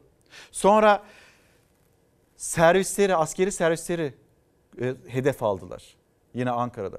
Kumrulardaki saldırı kime hedef aldı? Bir hedefe yönelik miydi? Hayır. Tamamen huzura yönelikti. Sivillere hedef aldı. İşte İstiklal Caddesi. Bu da aynısı. Orada pusetle geçen anneler babalar var. Bebek arabaları var. Çocuklar var. Yaşlılar var. Kime hedef aldı? Murat Bey yazıyor. 2-3 dakika sonra ben oraya varacaktım. Belki de ben de bununla karşılaşacaktım. İşte buna karşı bizim uyanık olmamız, güçlü olmamız gerekiyor. Böyle sen öylesin, sen böylesin demekten vazgeçilmesi gerekiyor. Ya da dün sen öylesin, şimdi olsun, olabilir. Sonra son yine sen böylesin. Bir tutarlılığımız olsun. 180 derece söylem farklılığı olur mu? Hani bugün bu acılı günde olduğu gibi herkes kınıyorsa kınasın, lanetliyorsa lanetlesin, lanetleyemeyen de lanetlensin. Böyle olsun. Geçmiş olsun Murat Bey size de ve ailenize de geçmiş olsun dileklerimizi iletelim. Şimdi Oradaki çeviri haberinden sonra görüyorsunuz bir deprem tatbikatı, oradaki ailelerin bir çabası. Depremle ilgili cumartesi akşamı saatler 18.57'yi gösterdiği dakikalarda bütün Türkiye genelinde bir tatbikat yapılacaktı. Hani yapıldı da e, Hani yönetenler insanları uyarmaya çalıştı, dikkat çekmeye çalıştı. Yalnız bizim bir toplanma e, alanımız var mı deprem sonrasında? En başından beri bunu sorduk. Hatırlatma önemli. Hani burada nasıl başaracağımızı bilmek önemli. Bir görüntülerine bakalım. Hani üzerinden pek çok da şaka yapıldı. Ben şaka yapacak değilim ama hazır mıyız, değil miyiz? Orun görüntüsü.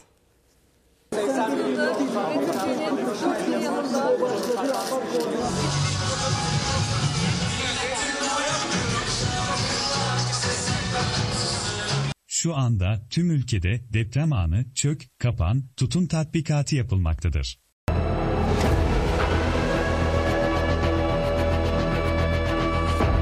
Saat 18.57'de deprem tatbikatı için tüm Türkiye'de sirenler çalacak, cep telefonlarından uyarı gelecekti ama öyle olmadı. Kimi telefona hiç uyarı gelmedi, kimine ise bir saat sonra geldi. Tatbikatın merkez üssü AFAD'ın Ankara'daki binasından yükselen sesse siren yerine şarkıcı Ediz'in Martılar şarkısı oldu.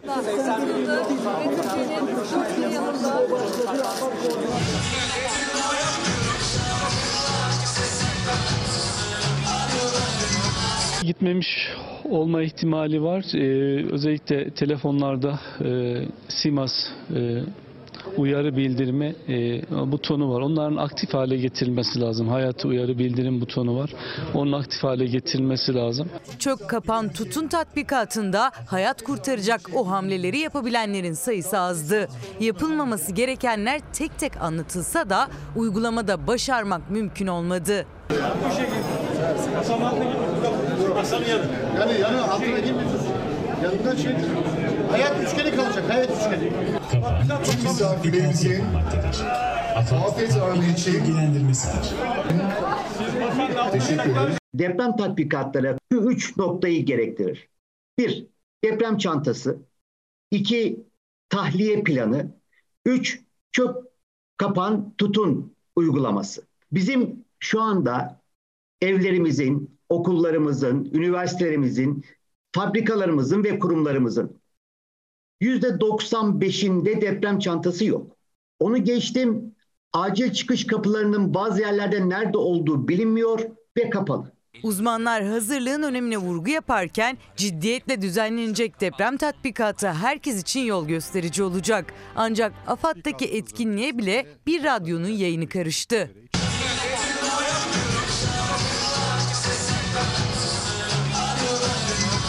Biraz önce bir radyo yayına otomatik girdiği için elbette ki ardından müzik devam etmiş oldu.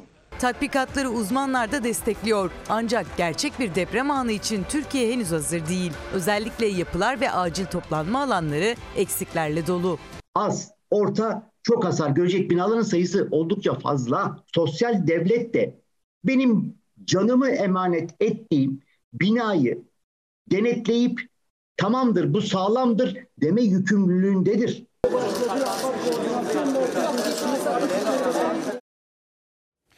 Tatbikat yapılması önemli elbette ama karşımızda hazır mıyız sorusu var. İşte görüyorsunuz yönetenlerin bile hazır olmadığı ve işte o hareketleri deprem anında yapılması gereken hareketleri de ne kadar bildiği bir başka tartışma konusu. Bildirim gönderenler, hani bildirim gelmeyen kişiler de var ya da geç gelen bildirimler var. Bildirim görenler de e, gönderenler de Ediz'in Martılar şarkısını dinledi ve dinletti o anda. Sözlerine bakalım mı? Dinlettin boynu bükük şarkılar, ses etmem, susarım anıların hatrına. Sen yoksan ölümden ne farkı var? Gel etme dön artık üzülecek martılar. Bir radyo frekansı karıştı ve yönetenler de bu şarkıyı dinletti. Bizim bir radyo frekansına ihtiyacımız var ama deprem radyosuna ihtiyacımız var. Var mı biz onu başardık mı? Bilmiyoruz. Toplanma alanları onlar AVM oldu. Peki 50 bin bina 7 ve üzerinde deprem olacak. Kesin olacak bu. 50 bin bina yıkılacak. Bunlarla ilgili ne yaptık? 99 depremi sene 2022. 2035'e kadar dua edeceğiz. Kentsel dönüşüm o zaman tamamlanacakmış. Projeksiyon bu şekilde. Hazır mıyız? İşte bu kadar hazırız. Martıları dinleyecek kadar hazırız hep birlikte. Şimdi gelelim yine bir çevre haberiyle devam edeceğiz. Yani köylüler ya toprağını savunuyor, yeşili savunuyor, ağacını savunuyor, zeytini savunuyor. Orada yanı başlarında dinamitler patlıyor. İzmir Büyükşehir Belediye Başkanı Tunç Soyer de köylülere destek vermek için, yaşananları görmek için yanlarına gitti. Bakın karşılaştığı manzara. Tozdan da balda üretemeyiz.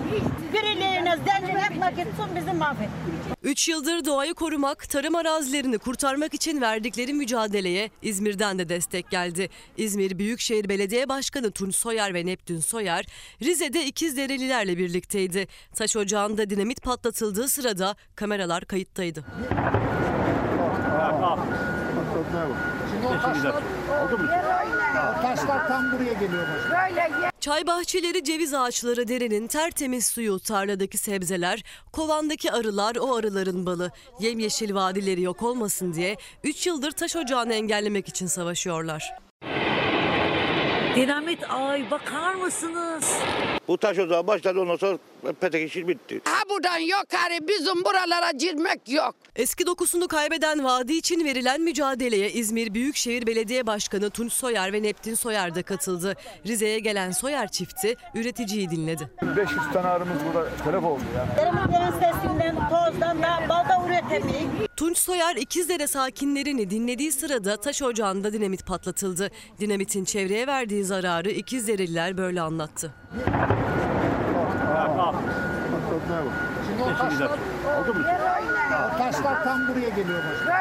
Daha önce defalarca jandarma ile karşı karşıya gelen İkizdereliler üretimlerine devam etmek, yemyeşil vadilerini geri kazanmak istiyor. Tansiyonu yüksek, gergin bir gün ama birazcık da soluklandıracağız sizleri. Başlığımızı hatırlatalım, geçit yok. Dışarıya bir kez daha bakalım.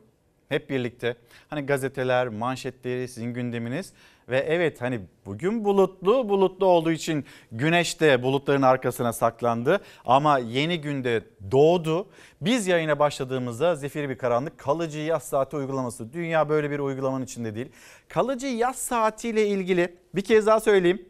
Yarın Tarihi bir günde, tarihi bir yerde yayın gerçekleştireceğiz. Stüdyonun dışına çıkacağız ve saatler 7.15'i gösterdiğinde acaba nerede karşılayacağız sizleri? Bir de saat farkı olacak. Çünkü orada hani kış saati, yaz saati böyle bir uygulama dünya ne yapıyorsa orada bu uygulama devam ediyor. Bir kıyaslama da yapalım hep birlikte. Sonra da bu kalıcı yaz saatinin bilemiyoruz ne kadar tasarrufa e, destek oluyor.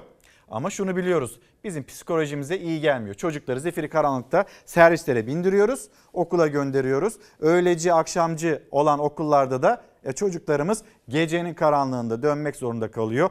Buna bir dur denilmeyecek mi? Buna geçit verilecek mi? Hala devam edecek mi? E, öyle gözüküyor. Yetkililer biz tasarruf ediyoruz diyorlar. Şimdi e, biraz da soluklandıracak haberler aktaralım sizlere dedik. Böyle hem şaşırtacak hem de soluklandıracak. Posta gazetesi manşeti çöp atan yandı. Nasıl yani diyeceksiniz. Burası Isparta. Isparta'da bir parmak iziyle bir arama tarama ve çöp atanlar onların peşinden gelen cezalar. Ne oluyor? Nasıl bir uygulamadan söz ediliyor? Buyurun ekranlarınızda. Çevreyle mücadelede farklı bir yöntem. Çevreyi kirletenler artık parmak izinden tespit ediliyor.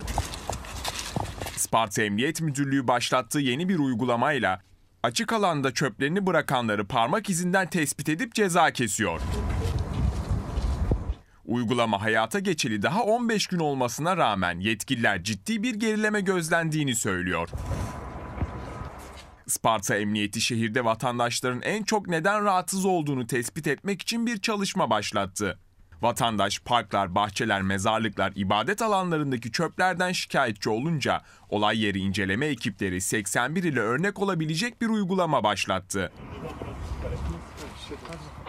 Uygulanan yöntemde Isparta Emniyeti ekipleri çevreyi kirletenleri atıkların üzerindeki parmak izinden tespit ediyor. Alınan örnekleri emniyetteki kayıtlarla karşılaştırıyor. Parmak izi tespiti gerçekleştirilen kişilere Türk Ceza Kanunu'nun 153. maddesine göre işlem yapılıyor. Sokağa çöp atanlara 100 liradan yaklaşık 15 bin liraya kadar ceza kesiliyor. Uygulama hayata geçeli kısa bir süre olmasına rağmen çevreyi kirletenlerin sayısında ciddi bir azalma olduğuna dikkat çekiliyor. Bu uygulamanın özellikle yaz aylarında ormanlık alanlardaki yangın ihtimalini büyük ölçüde engelleyeceğini söylüyor olay yeri inceleme şube müdürü komiseri Sinan Akdeniz. ilgili tüm paydaş kamu kurumlarımızla beraber Yeşil Isparta, Doğa Dostu Şehri sloganı ile çalışmalarımız titizlikle devam etmektedir. Polisin o kadar işi gücü var. Bir de bu aymazlıklarla uğraşmak zorunda kalıyor. Parmak iziyle o çöpü oraya kim attı bulunabilir, tespit edilebilir. Yalnız bu bir eğitim meselesi. Yani polisin işini gücünü neden daha fazla arttırıyoruz? Ya yani caydırıcı olur mu olmaz mı bilmiyorum. Fırlatılıyor her şey etrafa. Ya orada gitmişsiniz zaten bakın yeşili nasıl kaybediyoruz. Ne olur siz en başta kendiniz dikkat edin. Çok mu zor ya orada çöp tenekesi var. Gidip oraya koymak. E zaten toplanıyor. Gidip de bütün şehrin çöplerinin olduğu yere atın denilmiyor. Çöp tenekeleri var konulmuş. Çöp tenekesi niye konulmuş? Polisin illa gelmesi mi gerekiyor? Isparta'da alınan önlem bu şekilde. Ve e, güzel bir haber. Sarı sonbaharda ikinci bahar.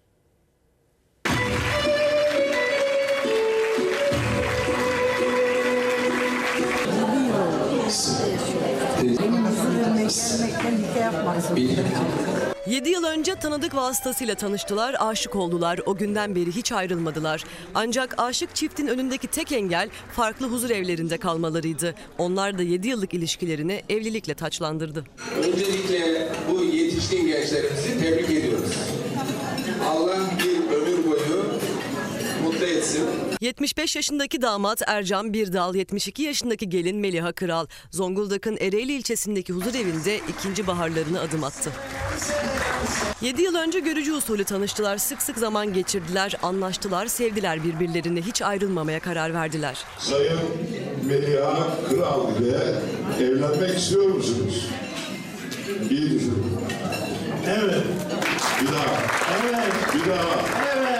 Belediyeden, emniyetten, huzur evinden birçok davetli vardı salonda. Zonguldak valisi Mustafa Tutulmaz ve Karadeniz Ereğli Kaymakamı Mehmet Yapıcı şahitlik etti çiftin evliliğine. Birçok evliliğe şahitlik yaptım.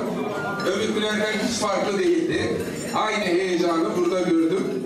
Bu heyecanları daim olsun inşallah. Çiçeği burnunda çift tüm arkadaşları ve davetlilerle birlikte nikah sonrası dans etti. Mutlu dakikalar, renkli görüntüler oluşturdu.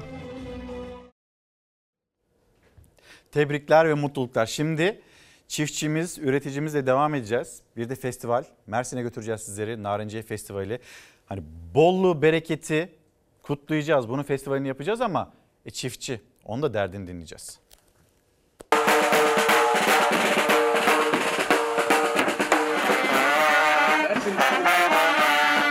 Vallahi festivale geldik.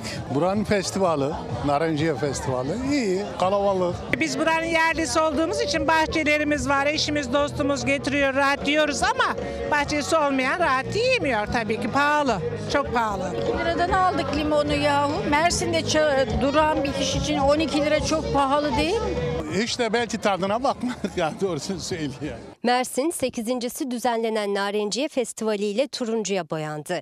Narenciyenin hasat mevsimine, kış aylarına güneşli hava ve coşkuyla girildi. Yüksek fiyatlar festivalde de gündemdi. Fiyatları vallahi bu sene uçtu gidiyor. Hani normalde burada meşhur olduğu için daha ucuz olması lazım. Ama biz bile zor alıyoruz. Ucuz değil yani. Tarımın sorunları çok. Zaten festivalin amaçlarından birisi de bu. Bir taraftan halkımızı bütünleştirmek, huzuru sağlamakken bir taraftan da tarımın sorunlarını gündeme getirmek. Hem bunlara dikkat çekiyoruz, farkındalık yaratıyoruz, bunları konuşuyoruz. Bunun yanında eğlenceler, konserler var. Hepsi bir arada.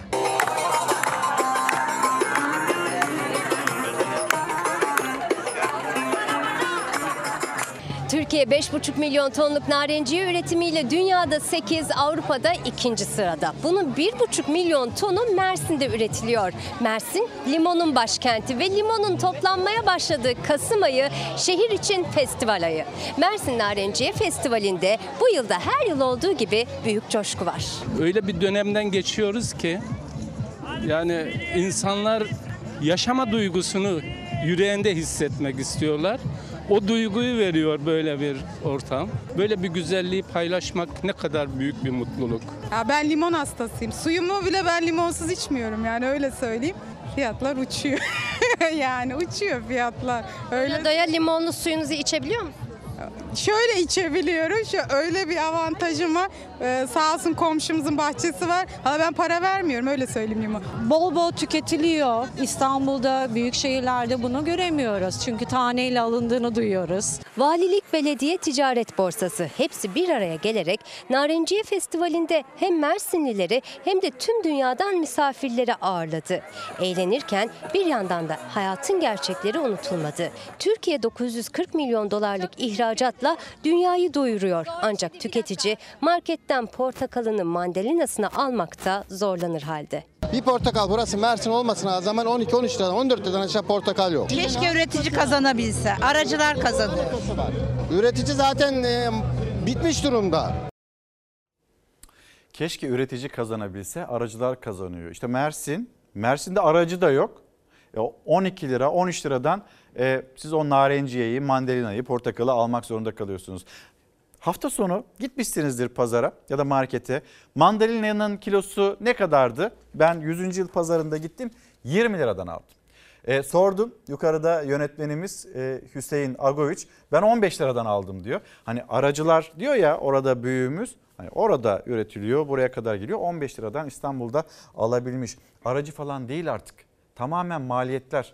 Çiftçi bu maliyet baskısı altında üretmeye devam ettikçe e, o geçimi o zorluğu o yaşayacak. E biz de pahalı tüketmeye devam edeceğiz. Ya 20 lira bu ülkede normal bir şeymiş gibi geldi. Ya 20 lira 5 lira gibi falan oldu. Tam olarak böyle e, biz bu ne kadar eder fiyatını bilmiyoruz. Sonra arkadaşlarımızla konuşuyoruz. Olcay var birlikte çalışıyoruz. Ya bir İskender yedik 6 kişi.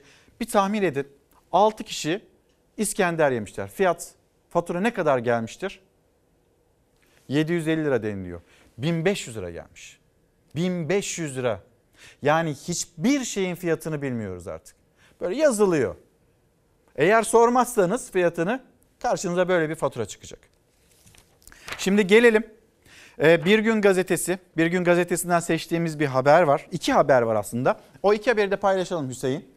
Artık asgari ücretler ülkesiyiz. Bir yandan da asgari ücretler ülkesiyiz. Yani hani 5500 lira, yoksulluk sınırı 7400 lira olmuş ve geçim meselesi var, sorunu var. Asgari ücretler ülkesi yani %50, %60 çalışan nüfus hani komşu ücretleri de saydığınızda böyle bir tablonun içindeyiz. AKP 20 yılda Türkiye'yi bir asgari ücretler ülkesi haline getirdi. Asgari ücretle çalışanların oranı %50'ye yükselirken diğer emek gelirleri asgari ücrete yaklaşmaya, herkes asgari ücretli olmaya başladı. Emeğin milli gelir içindeki payı düştü. Bunun en önemli nedeni toplu iş sözleşmesi kapsamının düşüklüğü. Asgari ücrete odaklanıp gerçek resmi görmezden gelmek büyük tehlike. Hani ücretliler ne yapacaklar? Memurlar 1 Ocak'tan sonra ne olacak? Bakın bir haber daha var. Türkiye Batı'nın doğal gaz deposu olacak. Türkiye şahlanacak, tutulamayacak. Zaten 2021 yılının Temmuz'undan beri öyle bir uçuyoruz ki hani öyle denemişti ya hala böyle konacak yer bulamadık kendimize. 7 ayda tam 308 bin hane elektriksiz ve buna dikkat çekmek için CHP lideri Kemal Kılıçdaroğlu da elektrik faturasını ödememişti ve o karanlıkta kalmıştı. Ödeyemediği için değil, ödeyemeyeceği için değil. Burada yaşanan yaşanan soruna dikkat çekmek için bunu yapmıştı. İşte Fatih Dönmez Ocak-Temmuz arasında İstanbul'da borcunu ödeyemediği için elektriği kesilen sadece 4 abonenin bulunduğunu öne sürdü. Verilere göre en az 308.345 abonenin elektriği ilk 7 ayda kesildi. Böyle bir durum var. Memlekette de hırsızlık var. SGK, SGK'nın göbeğinde bu bir iddia değil. Çalışma Bakanı Vedat Bilgin'e soruldu bu iddia ile ilgili ne yaptınız? Hayır dedi iddia değil. 1 milyara yakın parayı Almışlar götürmüşler çalmışlar. Bizden çalmışlar kurumlarımızdan çalmışlar haberi. SGK başkanının ve daire başkanlarının dahil olduğu yolsuzluk iddiaları üzerine Bu sadece bir iddia değil. 1 milyar civarında bir rakam. Bütün oradaki yolsuzluk hadisesinin bulaşmış adamların tamamını savcılığa suç duyurusunda bulundum. SGK'da 1 milyar liralık yolsuzluğu Çalışma Bakanı Vedat Bilgin böyle itiraf etti ve uzun zaman sonra ilk kez bir bakan yolsuzluk iddialarını doğrulamakla kalmayıp üzerine de giderek yargı sürecini başlattı. Bazı sorumlu görevlileri de ben işten attım.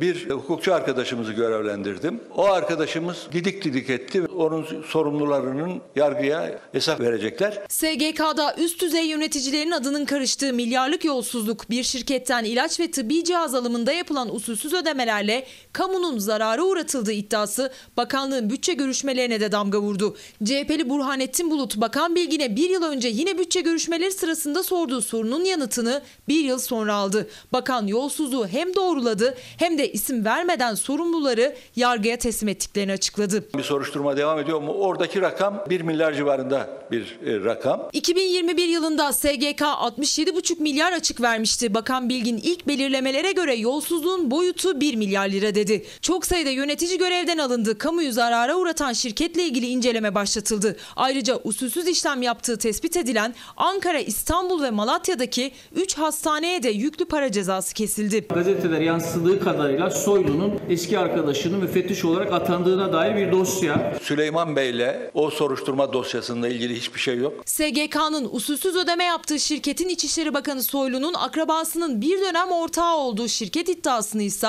Bakan Bilgin yalanladı. Süleyman Bey'in akrabası olduğu iddia edilen hiçbirisi de yok o soruşturma dosyasında.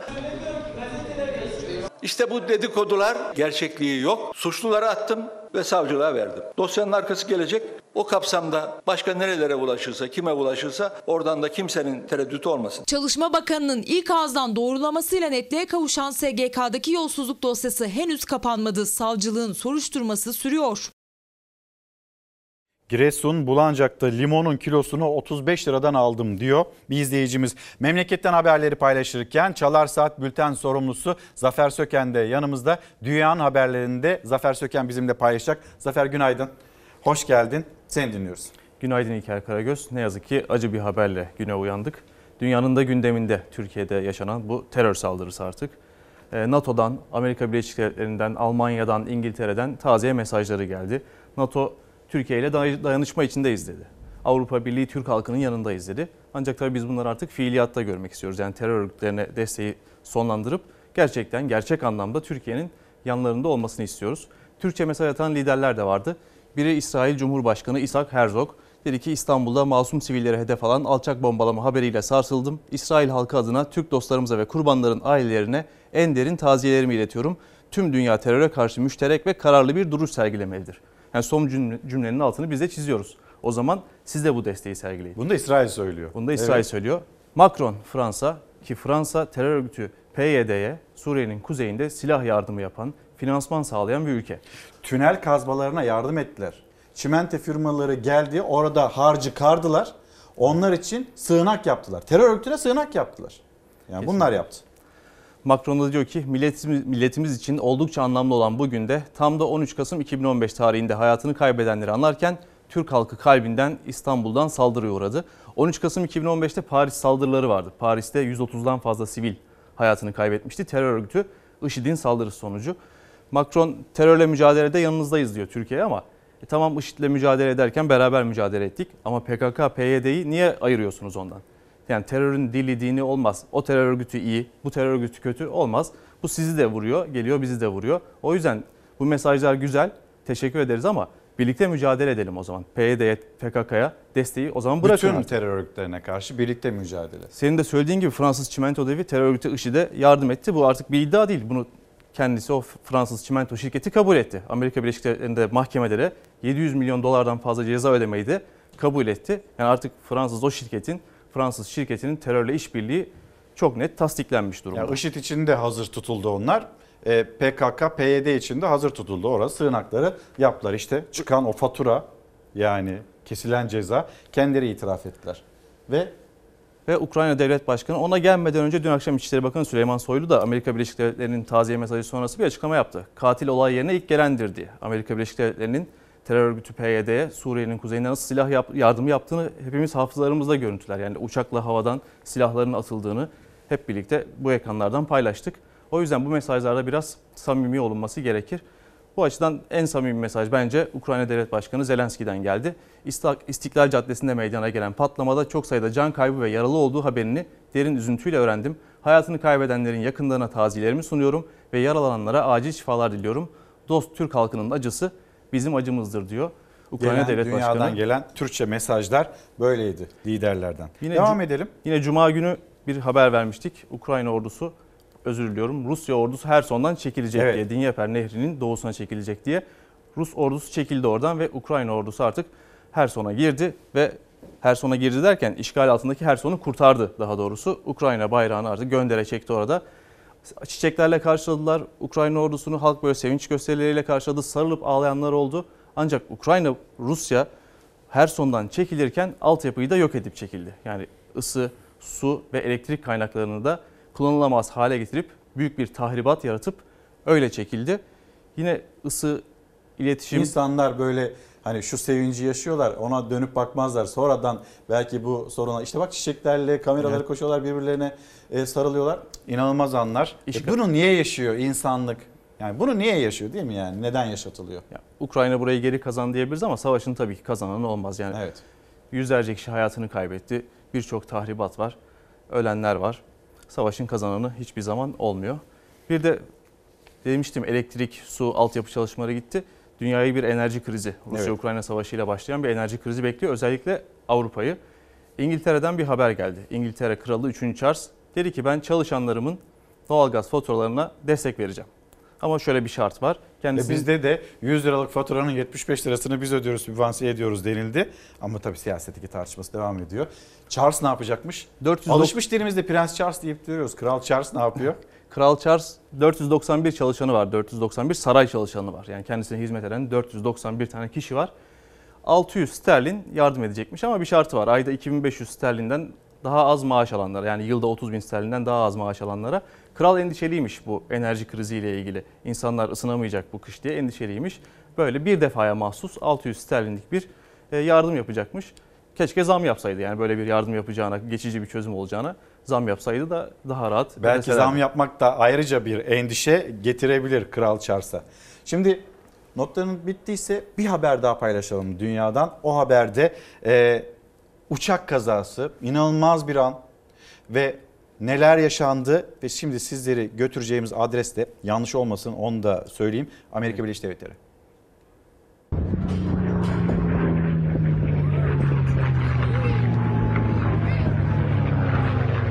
İki tarihi savaş uçağı havada çarpışarak yere çakıldı. Hava gösterisi faciaya dönüştü. What? No! Amerika Birleşik Devletleri'nin Dallas şehrinde 2. Dünya Savaşı döneminde kullanılan uçakların hava gösterisi vardı. 4000'den fazla seyirci pilotların alçak uçuşta yaptığı manevraları izliyordu. Birden küçük bir savaş uçağı bombardıman uçağına çarptı.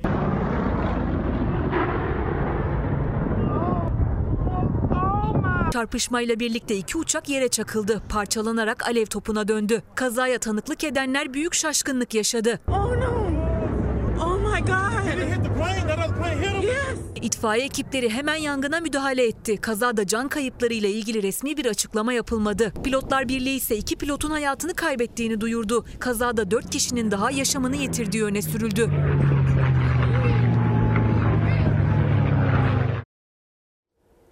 Ve Amerika Birleşik Devletleri'nden bir bilgi daha Zafer Söken'de onu da aktaralım. Geçtiğimiz salı günü Amerika Birleşik Devletleri'nde ara seçimler vardı Senato ve Temsilciler Meclisi için.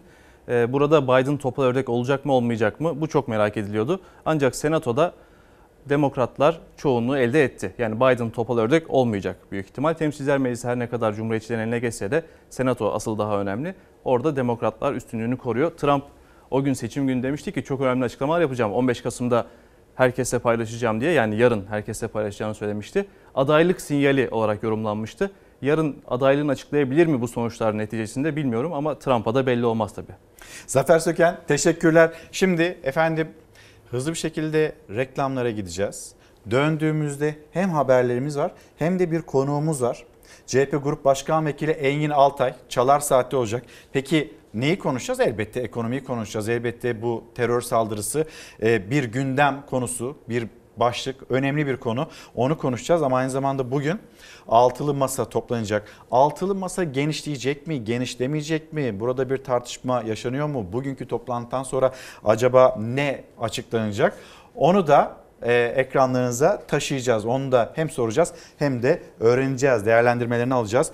Nurdan Günay, Yansımalar diyor kitabında. Hemen şöyle elimin uzandığı yerden sizlerden gelen kitapları da göstermek istiyorum. Asım Arslan, Telekulak Cumhuriyeti, Dinleme, izleme ve Fişleme bir başka kitabı. Ve bir kitap daha göstereyim. O şekilde gidelim. Efendimin Efendisi Zeki Nokta. Ve şimdi biz nokta koymayacağız. Bir virgül reklamlara gidiyoruz. Dönüşte buluşalım. Günaydın bir kez daha. Çalar Saat'te devam ediyoruz. 14 Kasım 2022 günlerden pazartesi hem yeni bir gün hem de yeni bir hafta başlangıcı ve maalesef acı haberler var. İstiklal Caddesi o hain tuzak sonrasında İçişleri Bakanı'nın Cumhurbaşkanı Yardımcısı Fuat Oktay'ın, Adalet Bakanı'nın açıklamaları. İsterseniz bir düne dönelim. Dün 16-20 ve sonrasında neler yaşandı ve bu hain saldırıyı gerçekleştiren zanlı, zanlı ile ilgili son bilgiler ekranlarınıza gelsin. Önce düne dönelim. İstiklal Caddesi'nde meydana gelen bombalı saldırıda vefat eden kardeşlerimize Allah'tan rahmet, yaralılarımıza acil şifalar diliyorum. Dördü olay yeri, ikisi ise hastanelerde olmak üzere altı vefat söz konusu. Şu an itibariyle kadın olduğunu değerlendirdiğimiz saldırganın bir bombayı patlatması sonucu bu kavşakta oluşan bir terör eylemi olduğunu değerlendiriyoruz. Elde ettiğimiz bulgular çerçevesinde PKK-PYD terör örgütü. İstiklal Caddesi'nde İstanbul'un en yoğun noktasında en yoğun günde meydana geldi patlama. Saldırıda 6 kişi yaşamını yitirdi, 81 kişi yaralandı. Cumhurbaşkanı Erdoğan bombalı saldırı dedi. Yardımcısı Fuat Oktay da kadın bir saldırgandan söz etti. İçişleri Bakanı Süleyman Soylu bombayı bırakan kişinin gözaltına alındığını söyledi. Türk milletini terörle teslim alma çabaları hedefine ulaşamayacaktır. Kalleş saldırının faillerini ve arkasındaki mahfilleri ortaya çıkarmak için çalışmalarını sürdürmektedir. Olayı yapan, bombayı bırakan kişi İstanbul Emniyet Müdürlüğümüzün ekipleri tarafından gözaltına alındı. İstanbulluların ve turistlerin en kalabalık olduğu yer İstiklal Caddesi. Özellikle pazar günleri yoğunluk daha da artıyor. Dün saat 16.20 sularında patlama sesi duyuldu. Şu anda hem havadan hem de karadan güvenlik önlemleri alınmış durumda. Bir polis helikopteri sürekli caddenin üzerinde devriye geziyor. Polis çevrede geniş güvenlik önlemi aldı. Caddeye giriş çıkış kapatıldı. Bu ara sokakta olduğu gibi tüm İstiklal Caddesi'ne çıkan ara sokaklar polis tarafından kapatıldı. Hastanelerde gerekli müdahaleler yapılmıştır, yapılıyor ve öyle zannediyorum ki kısa zamanda da bu vatandaşlarımız da taburcu edilecektir. İlk valimin bize aktardığı bilgi burada bir terör kokusu var. Bir kadının bu işte rol oynadığı noktasında ilk tespitler. Yaralılar ambulanslarla hastanelere sevk edildi. 81 yaralıdan 50'si tedavileri sonucunda taburcu edildi. Patlama sonrası İstanbul Cumhuriyet Başsavcılığı soruşturma başlattı. Soruşturmayı 8 savcı ve 2 başsavcı vekili yürütüyor. Çalışmalar tüm yoğunluğuyla devam ediliyor, ediyor. Tüm kamera kayıtları inceleniyor. Son ana kadar da olayın takipçisi olacağız. Saldırı sonrası sosyal medya üzerinden dezenformasyon içerikli paylaşım yapanlar hakkında da soruşturma başlatıldı. 6 kişi hayatını kaybetti. İkisi ağır 81 yaralımız var ve bu saldırıyı hain tuzağa yapan, gerçekleştiren kişi gözaltında emniyet güçlerimizi tebrik etmemiz de gerekiyor. Çok hızlı bir şekilde orada onlarca kamera hepsi toplandı. Daha fazla yüzlerce kamera hepsi toplandı ve dakika dakika saniye saniye incelendi ve o kişi yakalandı gözaltında. Şimdi bizlere mesaj gönderen izleyicilerimiz var. Açlık sınır ifadesini doğru bulmuyorum. 7400 lira deniliyor. Bundan daha fazlası insanca yaşayabilmek için bir kere 7500 lira hani doğru değil en düşük maaşın da 15 bin lira olması gerekiyor günümüzde. Daha bunun kirası var daha faturalar var. Hani bunları da göz önünde bulundurursanız 15 bin lira olması gerekiyor. Bir de her gün her şeye zam geliyor. O zaman maaşların da enflasyon seviyesinde yeniden gözden geçirilmesi gerekmez mi? Ve otomatik olarak o zamların da yapılması gerekmez mi? Mesaja bakayım kim tarafından geldiğini de aktarayım sizlere. Cihangir Yalçın tarafından gelen Instagram'dan gelen mesaj bu şekilde. Memleket turuna da çıkartalım sizi. Yerel medya hemen bir manşetlerine bakalım. İzmir gazetesi Ege Telgraf İstihdamda da ayrımcılık var. Türkiye kadın işsizliğinde ikinci sırada yer aldı. Dernek Başkanı Engin Demir ekonomik krizlerde ilk gözden çıkarılanların yine kadınlar olduğunu söyledi. Engin Demir, Engin Hanım'ın mesajı ve paylaşımı. Diyarbakır'a gidelim. Diyarbakır Tigris gazetesi Diyarbakır Gıda Toptancılar sitesi esnafı da isyanda. Satışlar %50 düştü. Diyarbakır merkez ve bağlı ilçelerin toptan gıda ikmalini yaptığı Gıda Toptancılar sitesi esnafı da diğer alanlarda olduğu gibi imdat demeye başladı ve satışların %50 düştüğünü söylüyor. Kilis'e gidelim. Kilis Kent gazetesi manşeti mahalle bakkalları Suriyelilere emanet. Hani bizden çıkıyor artık mahalle bakkalları da Suriyeliler tarafından daha fazla hani yönetilen daha fazla dükkan açanların da onlar olduğu ile ilgili bir manşet. Antalya gazetesi Antalya gündem Beyaz altın direniyor. Turizm, ticaret ve tarımda önemli bir yere sahip olan Antalya'da pamuk hasadı başladı. Bir zamanlar Antalya merkezden Alanya sınırına kadar bütün ovalar pamuktu. Yol kenarında pamuk yüklü römorkorlar günlerce beklerdi. Şimdilerde ise o görüntüler hayal oldu.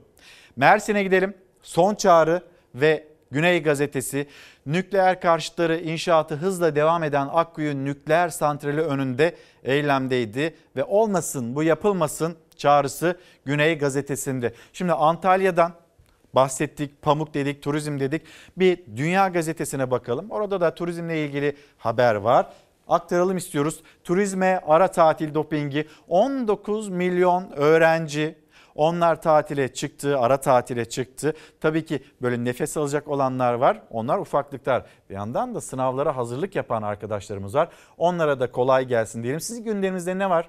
Lütfen bir yazıp gönderin. Hani sınavlara hazırlanan arkadaşlarımız gelecekle ilgili bir endişeniz varsa onu da yazın gönderin ki çünkü siyaset o kadar önemsiyor ki sizi tam da seçim yaklaşırken acaba oyunuzu da alabilir miyiz diye.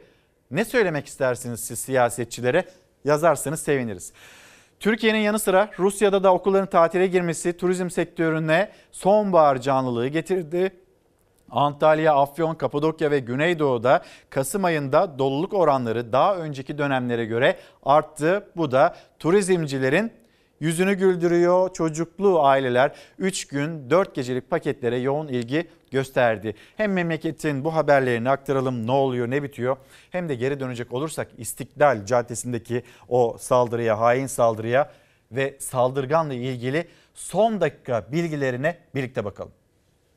Elde ettiğimiz bulgular çerçevesinde PKK-PYD terör örgütü. Bir kadının bu işte rol oynadığı noktasında ilk tespitler. Şu an itibariyle kadın olduğunu değerlendirdiğimiz saldırganın bir bombayı patlatması sonucu bu kavşakta oluşan bir terör eylemi olduğunu değerlendiriyoruz. Olayı yapan, bombayı bırakan kişi İstanbul Emniyet Müdürlüğümüzün ekipleri tarafından gözaltına alındı. İstiklal Caddesi'nde yaşanan saldırının failinin gözaltına alındığını duyurdu İçişleri Bakanı. Saldırıyı eli kanlı terör örgütü PKK-PYD'nin gerçekleştirdiğini. Eylemin talimatının Kobani'den geldiği konusunda bir değerlendirmemiz. Eylemi yapanın Afrin'den geçtiği konusunda bir değerlendirmemiz var. Dün saat 16.20'de yaşanan patlama sonrası güvenlik güçleri teyakkuza geçti. Saldırıyı gerçekleştirenleri bulmak için canla başla çalışmaya başladı. İstanbul Emniyet Müdürümüzün koordinasyonunda hakikaten olayın olduğu saatten itibaren çok büyük bir gayret gösterildi hem teknik olarak hem fiziki olarak yapılabilecek her adım atılmaya çalışıldı. Gece saatlerinde olayın failinin yakalandığını bu sözlerle duyurdu Süleyman Soylu. Güvenlik güçlerinin soruşturmasının sürdüğünü söyledi. Olayı yapan, bombayı bırakan kişi İstanbul Emniyet Müdürlüğümüzün ekipleri tarafından gözaltına alındı. Ondan önce yaklaşık 21 kişi daha gözaltına alınmıştı. Devletin zirvesinden terörle mücadelede kararlılık mesajı geldi bir kez daha. Saldırıyı gerçekleştirenlerin yanında kalmayacak vurgusuyla. İstiklal Caddesi bizim milletimizin nazlı bebeğidir. Bu eylemi gerçekleştirenlerin bize ne mesaj vermek istediklerini biliyoruz. Biz bu mesajı aldık. Hiç merak etmesinler. Karşılığını daha ağır vereceğiz. Biz kararlıyız. Bu olayların arkasında kim varsa, her kim varsa sonuna kadar sınırların içinde değil dünyanın öbür ucuna da gitsin. Bunun arkasından diğer teröristlere nasıl ulaştıysak bunlara da ulaşılacaktır ve yine Türkiye'ye getirilecektir, gereği yapılacaktır. Beyoğlu İstiklal Caddesi'nde bize bu acıyı yaşatanların daha misli ve kat kat acıyı yaşatabilecekleri, yaşayabilecekleri bir karşılığı yakın bir zamanda onlara göstereceğiz. Ve tek yürek olan siyaset.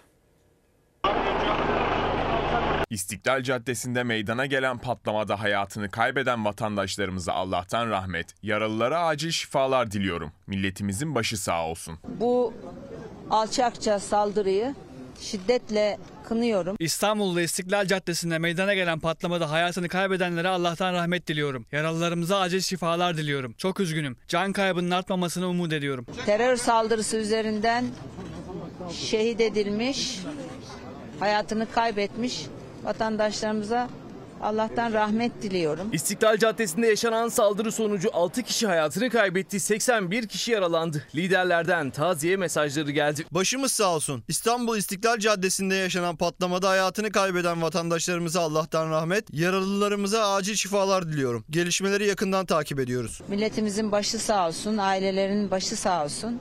Yaralılarımıza da şifa diliyorum. İstiklal Caddesi'nde bir patlama meydana geldiğini ve can kayıplarının olduğunu üzüntüyle öğrendim. Hayatını kaybeden vatandaşlarımıza Allah'tan rahmet, ailelerine sabır ve başsağlığı, yaralılara acil şifalar diliyorum. Gelişmeleri endişeyle takip ediyoruz. Başımız sağ olsun. Edirne cezaevinde tutuklu bulunan HDP eski eş genel başkanı Selahattin Demirtaş'tan da saldırıya kınanma geldi. Kim hangi amaçla ya da gerekçeyle yapmış olursa olsun sivilleri hedef alan her saldırı hukuken, siyaseten, ahlaken ve vicdanen terördür. İstiklal Caddesi'nde masum sivilleri açıkça hedef alan terör eylemini de lanetliyorum. Efendim şimdi az önce de söylemiş olduğum üzere konuğumuz var. Çalar Saat'te Cumhuriyet Halk Partisi Grup Başkan Vekili Engin Altay yanımızda. Efendim günaydın. Günaydın, iyi yayınlar. Hoş geldiniz. Sağ olun. bulduk, Teşekkür sağ olun. ederiz. Ve öyle bir günde geldiniz ki Evet. İstiklal Caddesi'ndeki o hain saldırı ve sabahında Maalesef. siyasetin siyasetçinin de cümlelerini gördünüz. Tek yürek olunması gerekiyor. Çünkü başka türlü de mücadele edilemez terörle ve terörün tüm çabasıyla. Ne, de- ne dersiniz? Ee, bu saldırıların amacına ulaşmaması için birinci yapılması gereken iş sizin sabahtan beri verdiğiniz gibi Türkiye'nin siyasetin bu konuda tek yürek olması, el ele omuz omuz olması. Bunda hiçbir tereddüt yok ve e, görebildiğim kadarıyla da e, bütün siyasi parti genel başkanları bu konuda amasız fakatsız teröre karşı dik bir duruş e, ve güç ve işbirliği konusunda da hazır olduklarını beyan ettiler. Bu bizim öteden beri söylediğimiz bir şey. E, Türkiye dünyadaki konumu itibarıyla e, hepimizin de bildiği gibi öteden beri terörle e, hep muhatap olmuş. Terörle ilgili çok bedel ödemiş bir ülke. Ben hep şunu söylerim. Şimdi Türkiye'nin an itibariyle PKK, IŞİD, FETÖ ve benzeri terör örgütleriyle sorunu var. Özellikle bu saydığım üç tanesi bize çok çektirdi. Ben şunu söylüyorum. Bu üç terör örgütünün de kumand aynı masadan kumanda edildiğini, bu üç terör örgütünün e, komut butonlarının tek masada olduğunu söylemek istiyorum. Böyle inanıyorum, böyle düşünüyorum. Burada hedef Türkiye'nin e, stratejik öneme sahip bu coğrafyadaki gücünü e, engellemek Türkiye ile ilgili yaptırımlar noktasında Türkiye'yi sürekli bir zafiyet içinde tutmak böyle görülüyor. Öteden beri böyle olmuştur. Hatırlayalım da Asala ile başlayan ve PKK ile devam eden, FETÖ ile devam eden ve diğer ufak tefek çok sayıda terör örgütü. Destekçileri de belli. Ee, tabii çok net. Ee, Sizi izledim buraya gelirken. Ee, şimdi Batı ülkeleri ee, en basit. Şimdi taze sıcak bir şey söylüyorum. İsveç, Finlandiya. Ee, NATO'ya girmek için bize geldiler. Neredeyse diz çöktüler. E kardeşim terör örgütlerini muhafaza etmeniz, onları korumanız, kollamanız, barındırmanız e, ne olacak? Nereye koyacağız bunu? Ama var, fakat var, gak var, guk var. Sonuç yok. Ben bu konuda biz başından beri şunu söyledik. Yani Türkiye bu konuda elindeki kozları iyi kullanabilmeli. Ve biz Cumhuriyet Halk Partisi olarak da biz mevcut orta yerdeki hükümette tartışırız, münakaşa ederiz, müzakere ederiz. Ama mesele Türkiye ise, Türkiye'nin geleceği ise 85 milyonun huzuru, refahı, mutluluğuysa biz bu konuda bazı konularda kayıtsız şartsız destek vermesini de biliriz. Nitekim geçmişte parlamentoda da bunu yaptık. PKK terör örgütüyle ilgili hükümet bize bir kanun teklifi getirdi. Altı madde hiç unutmam. Aslında insan hakları bakımından sakıncaları da var idi. Ama dediler ki bu mücadele için bize bu kanun lazım. Eksiyle gediyle daha iyi de olabilir. Amasız fakatsız evet kardeşim buyurun dedik. Tartışmasız kabul oyu da verdik. Kanunu geçirdik. O zaman denmişti ki bu böyle olunca bitecek. E, bitmedi. Bitmedi diye şimdi kimseyi suçlayacak bir günde değiliz. Bugün o gün değil. 81 yaralı var. E, takip ediyoruz. Birçoğu şimdi e, evine hatta gitti ama hala 50 çok ağır yaralılarımız var. Ve bir panik var. İçeride bir arkadaşım diyor ki ben sizin bu ekipten ben bir süre İstiklal Caddesi'ne gitmem diyor. İstenilen bu zaten. Yani bir korku iklimi, bir panik iklimi. Türkiye'ye geri adım attırma ya da Türkiye'yi bir kaos iklimi içinde tutmak isteniyor ise bunun AK Partisi, CHP'si, İyi Partisi, MHP'si olmaz. Hep birlikte bu konuda bir duruş sergileyebilmeliyiz. Ve bunu görüyorum. Umarım bu lafta kalmaz. yani beyanatlarda da liderlerin verdiği bu beyanatlarla sınırlı kalmaz. Ben şunu beklerim aslında. Evet çok kızıyoruz, çok eleştiriyoruz. Eleştireceğimiz onlarca konu var ama böyle bir noktada yürütmenin parlamentoda grubu bulunan bütün partilerle bir araya gelmesi, bir masada buluşabilmesi de önemli.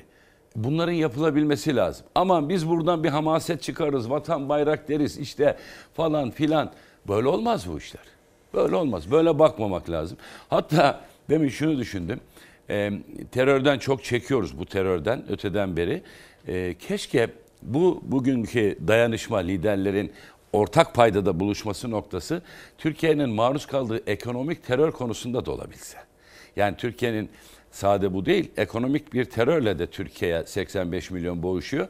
Bu noktada da keşke liderler böyle bir ortak payda yakalayabilse eminim Türkiye'de birçok şey çok daha güzel olacak. Öyle düşünüyorum. Ama hani terör, terörün amacı ve varmaya çalıştığı e, o hedefler bunlara teslim olmayacağız. Sizin de dikkat Kesinlikle, çektiğiniz gibi kesinlikle. siyasetin ve siyasetçinin de üzerine düşen görev bu. Bir ek masa burada dediniz. e, yani buna teslim tabii olmayacağız. Bu teröre destek veren ülkelerle ilişkilerimiz noktasında da daha dik bir duruş sergileyebilmeliyiz. Türkiye aslında sanıldığından, öngörüldüğünden bence çok daha büyük bir, güçlü bir ülke. Avantajları çok olan bir ülke. Tekrar altını çiziyorum. Türkiye'nin dünyadaki jeopolitik konumu, bizim coğrafyamız 780.500 kilometre karelik coğrafyamız dünyanın en kilit noktasıdır jeolojik olarak. Bunu iyi bilmek, bunu avantaja çevirmek lazım. Bir şey de avantaja çevirmek lazım. Çok renkliliğimiz, yani farklılıklarımızın ayrışma sebebi, itip kalkma sebebi, kutuplaşma sebebi değil de bunu büyük bir güç olarak, büyük bir zenginlik olarak algılayabilmeli ve görmeliyiz. Ha bu arada e, bir teşekkür etmemiz lazım. E, İstanbul Emniyet Müdürlüğü'ne, bütün personeli, emniyet müdüründen, il emniyet müdüründen, bekçi kardeşimize kadar tümüne e, olağanüstü bir performans. Uyumadılar bu gece biliyoruz. E, büyük bir gayret gösterdiler ve failin yakalandığını şimdi biliyoruz. E, belli açıklamalar var PKK-PYD terör örgütüne mensup olduğuna dair ama herhalde daha kesin olarak altı çizilmedi bunun. Nereden olursa olsun ister PKK olsun ister IŞİD olsun. Tekrar söylüyorum 85 milyona söylüyorum.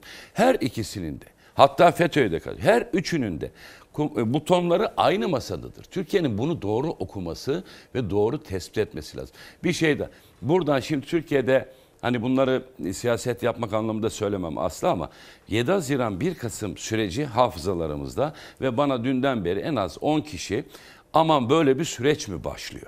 Böyle bir süreç planlanıyor ise bile benim o bahsettiğim masada bunu engelleyecek olan sade kahraman polisimiz değil. Bunu engelleyecek olan işte biraz önce sabah sizin de verdiğiniz liderlerin bu konudaki mütabakattır. Siyasetin mütabakattır. Siyasetin bu konuda dik duruştur. duruşu. Bu konuda samimiyettir ama buradan bir hamaset üretmek, buradan bir siyasi prim elde etmekten ziyade burada samimi bir duruşa ihtiyaç var. Bu vesileyle tekrar kahraman polisimizi, jandarmamızı da e, teşekkürü bir borç biliyorum. Allah ayaklarına taş değdirmesin.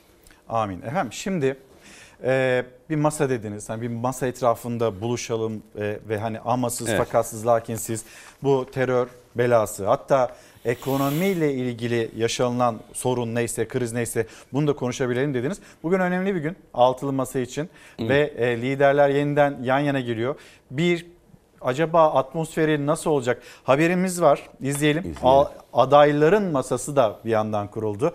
Adana Büyükşehir Belediye Başkanı Zeydan Karalar ve oğlu dünya evine girdi. Tebrik edelim kendisini de.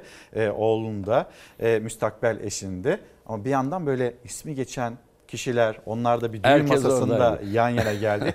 hem izlenimlerimizi Evet. aktaralım hem de bugünkü altılı masa ve notları bugün ne çıkacak o masadan onu konuşalım.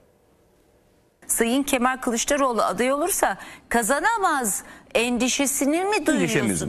Altılı Masa'nın adayıyla ilgili İyi Parti cephesinde ısrarla dile gelen kazanacak aday olmalı çıkışlarının ete kemiğe bürünmüş hali gibi. Partinin önde gelen isimlerinden biri Yavuz Ağralioğlu. Altılı Masa toplantısından bir gün önce Kılıçdaroğlu'nun adaylığına ilişkin aday olursa kazanamayacağına ilişkin endişemiz var açıklaması dikkat çekti. Üzerine Mansur Yavaş ismini dillendirmesi de. Mansur Bey daha avantajlı ve önde görülüyor. Ağralioğlu'nun çıkışından bir gün önce ise Kılıçdaroğlu ve Akşener Adana çıkarmasındaydı. Onlarla birlikte Altılı Masa'nın adayı olarak en çok isimleri geçen Ekrem İmamoğlu ve Mansur Yavaş da kurulan düğün masasının konuklarıydı.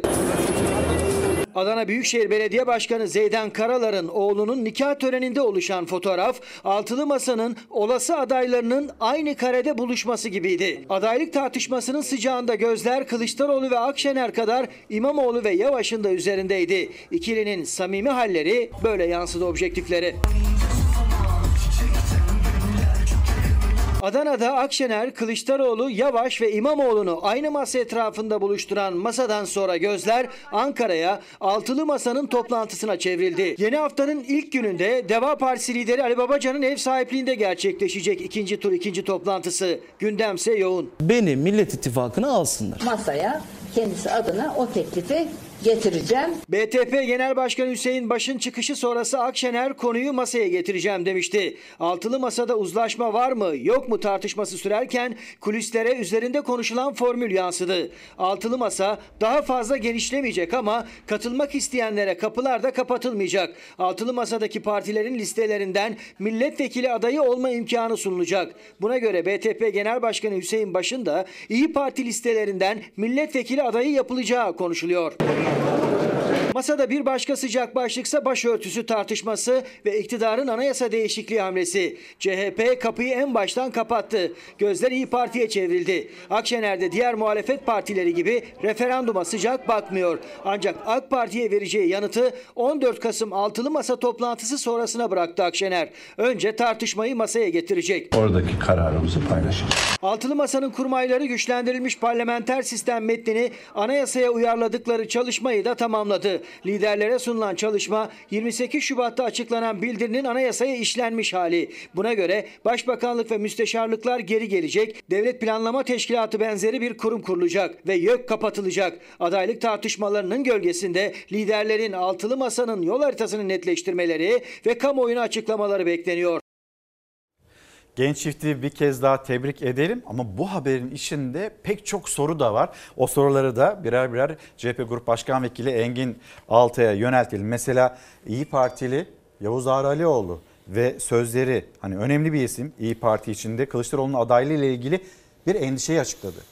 Ayrıca İyi Parti'deki hani böyle kazanabilecek aday görüşü, yansıması hani bunun yansıması mı? O görüşün yansıması mı bu? Ne dersiniz? Ee, Şimdi siyaset şöyle işler. Siyasi partiler demokratik bir e, düzen içinde çalışırlar, kurulurlar, işlerler. Bu şudur. Partilerin kurultayları en yüksek organlarıdır. Ve bu kurultaylar iki yılda bir, üç yılda bir toplanır. Partinin iş ve işlemlerini yürütmek üzere genel başkanlarını seçerler. Bir de parti meclisi, MKYK, işte Genel İdare Kurulu gibi farklı isimlerde de bir kurul oluşur. Burada kurultaylar e, yet, yürütme yetkisini aslında genel başkana verirler.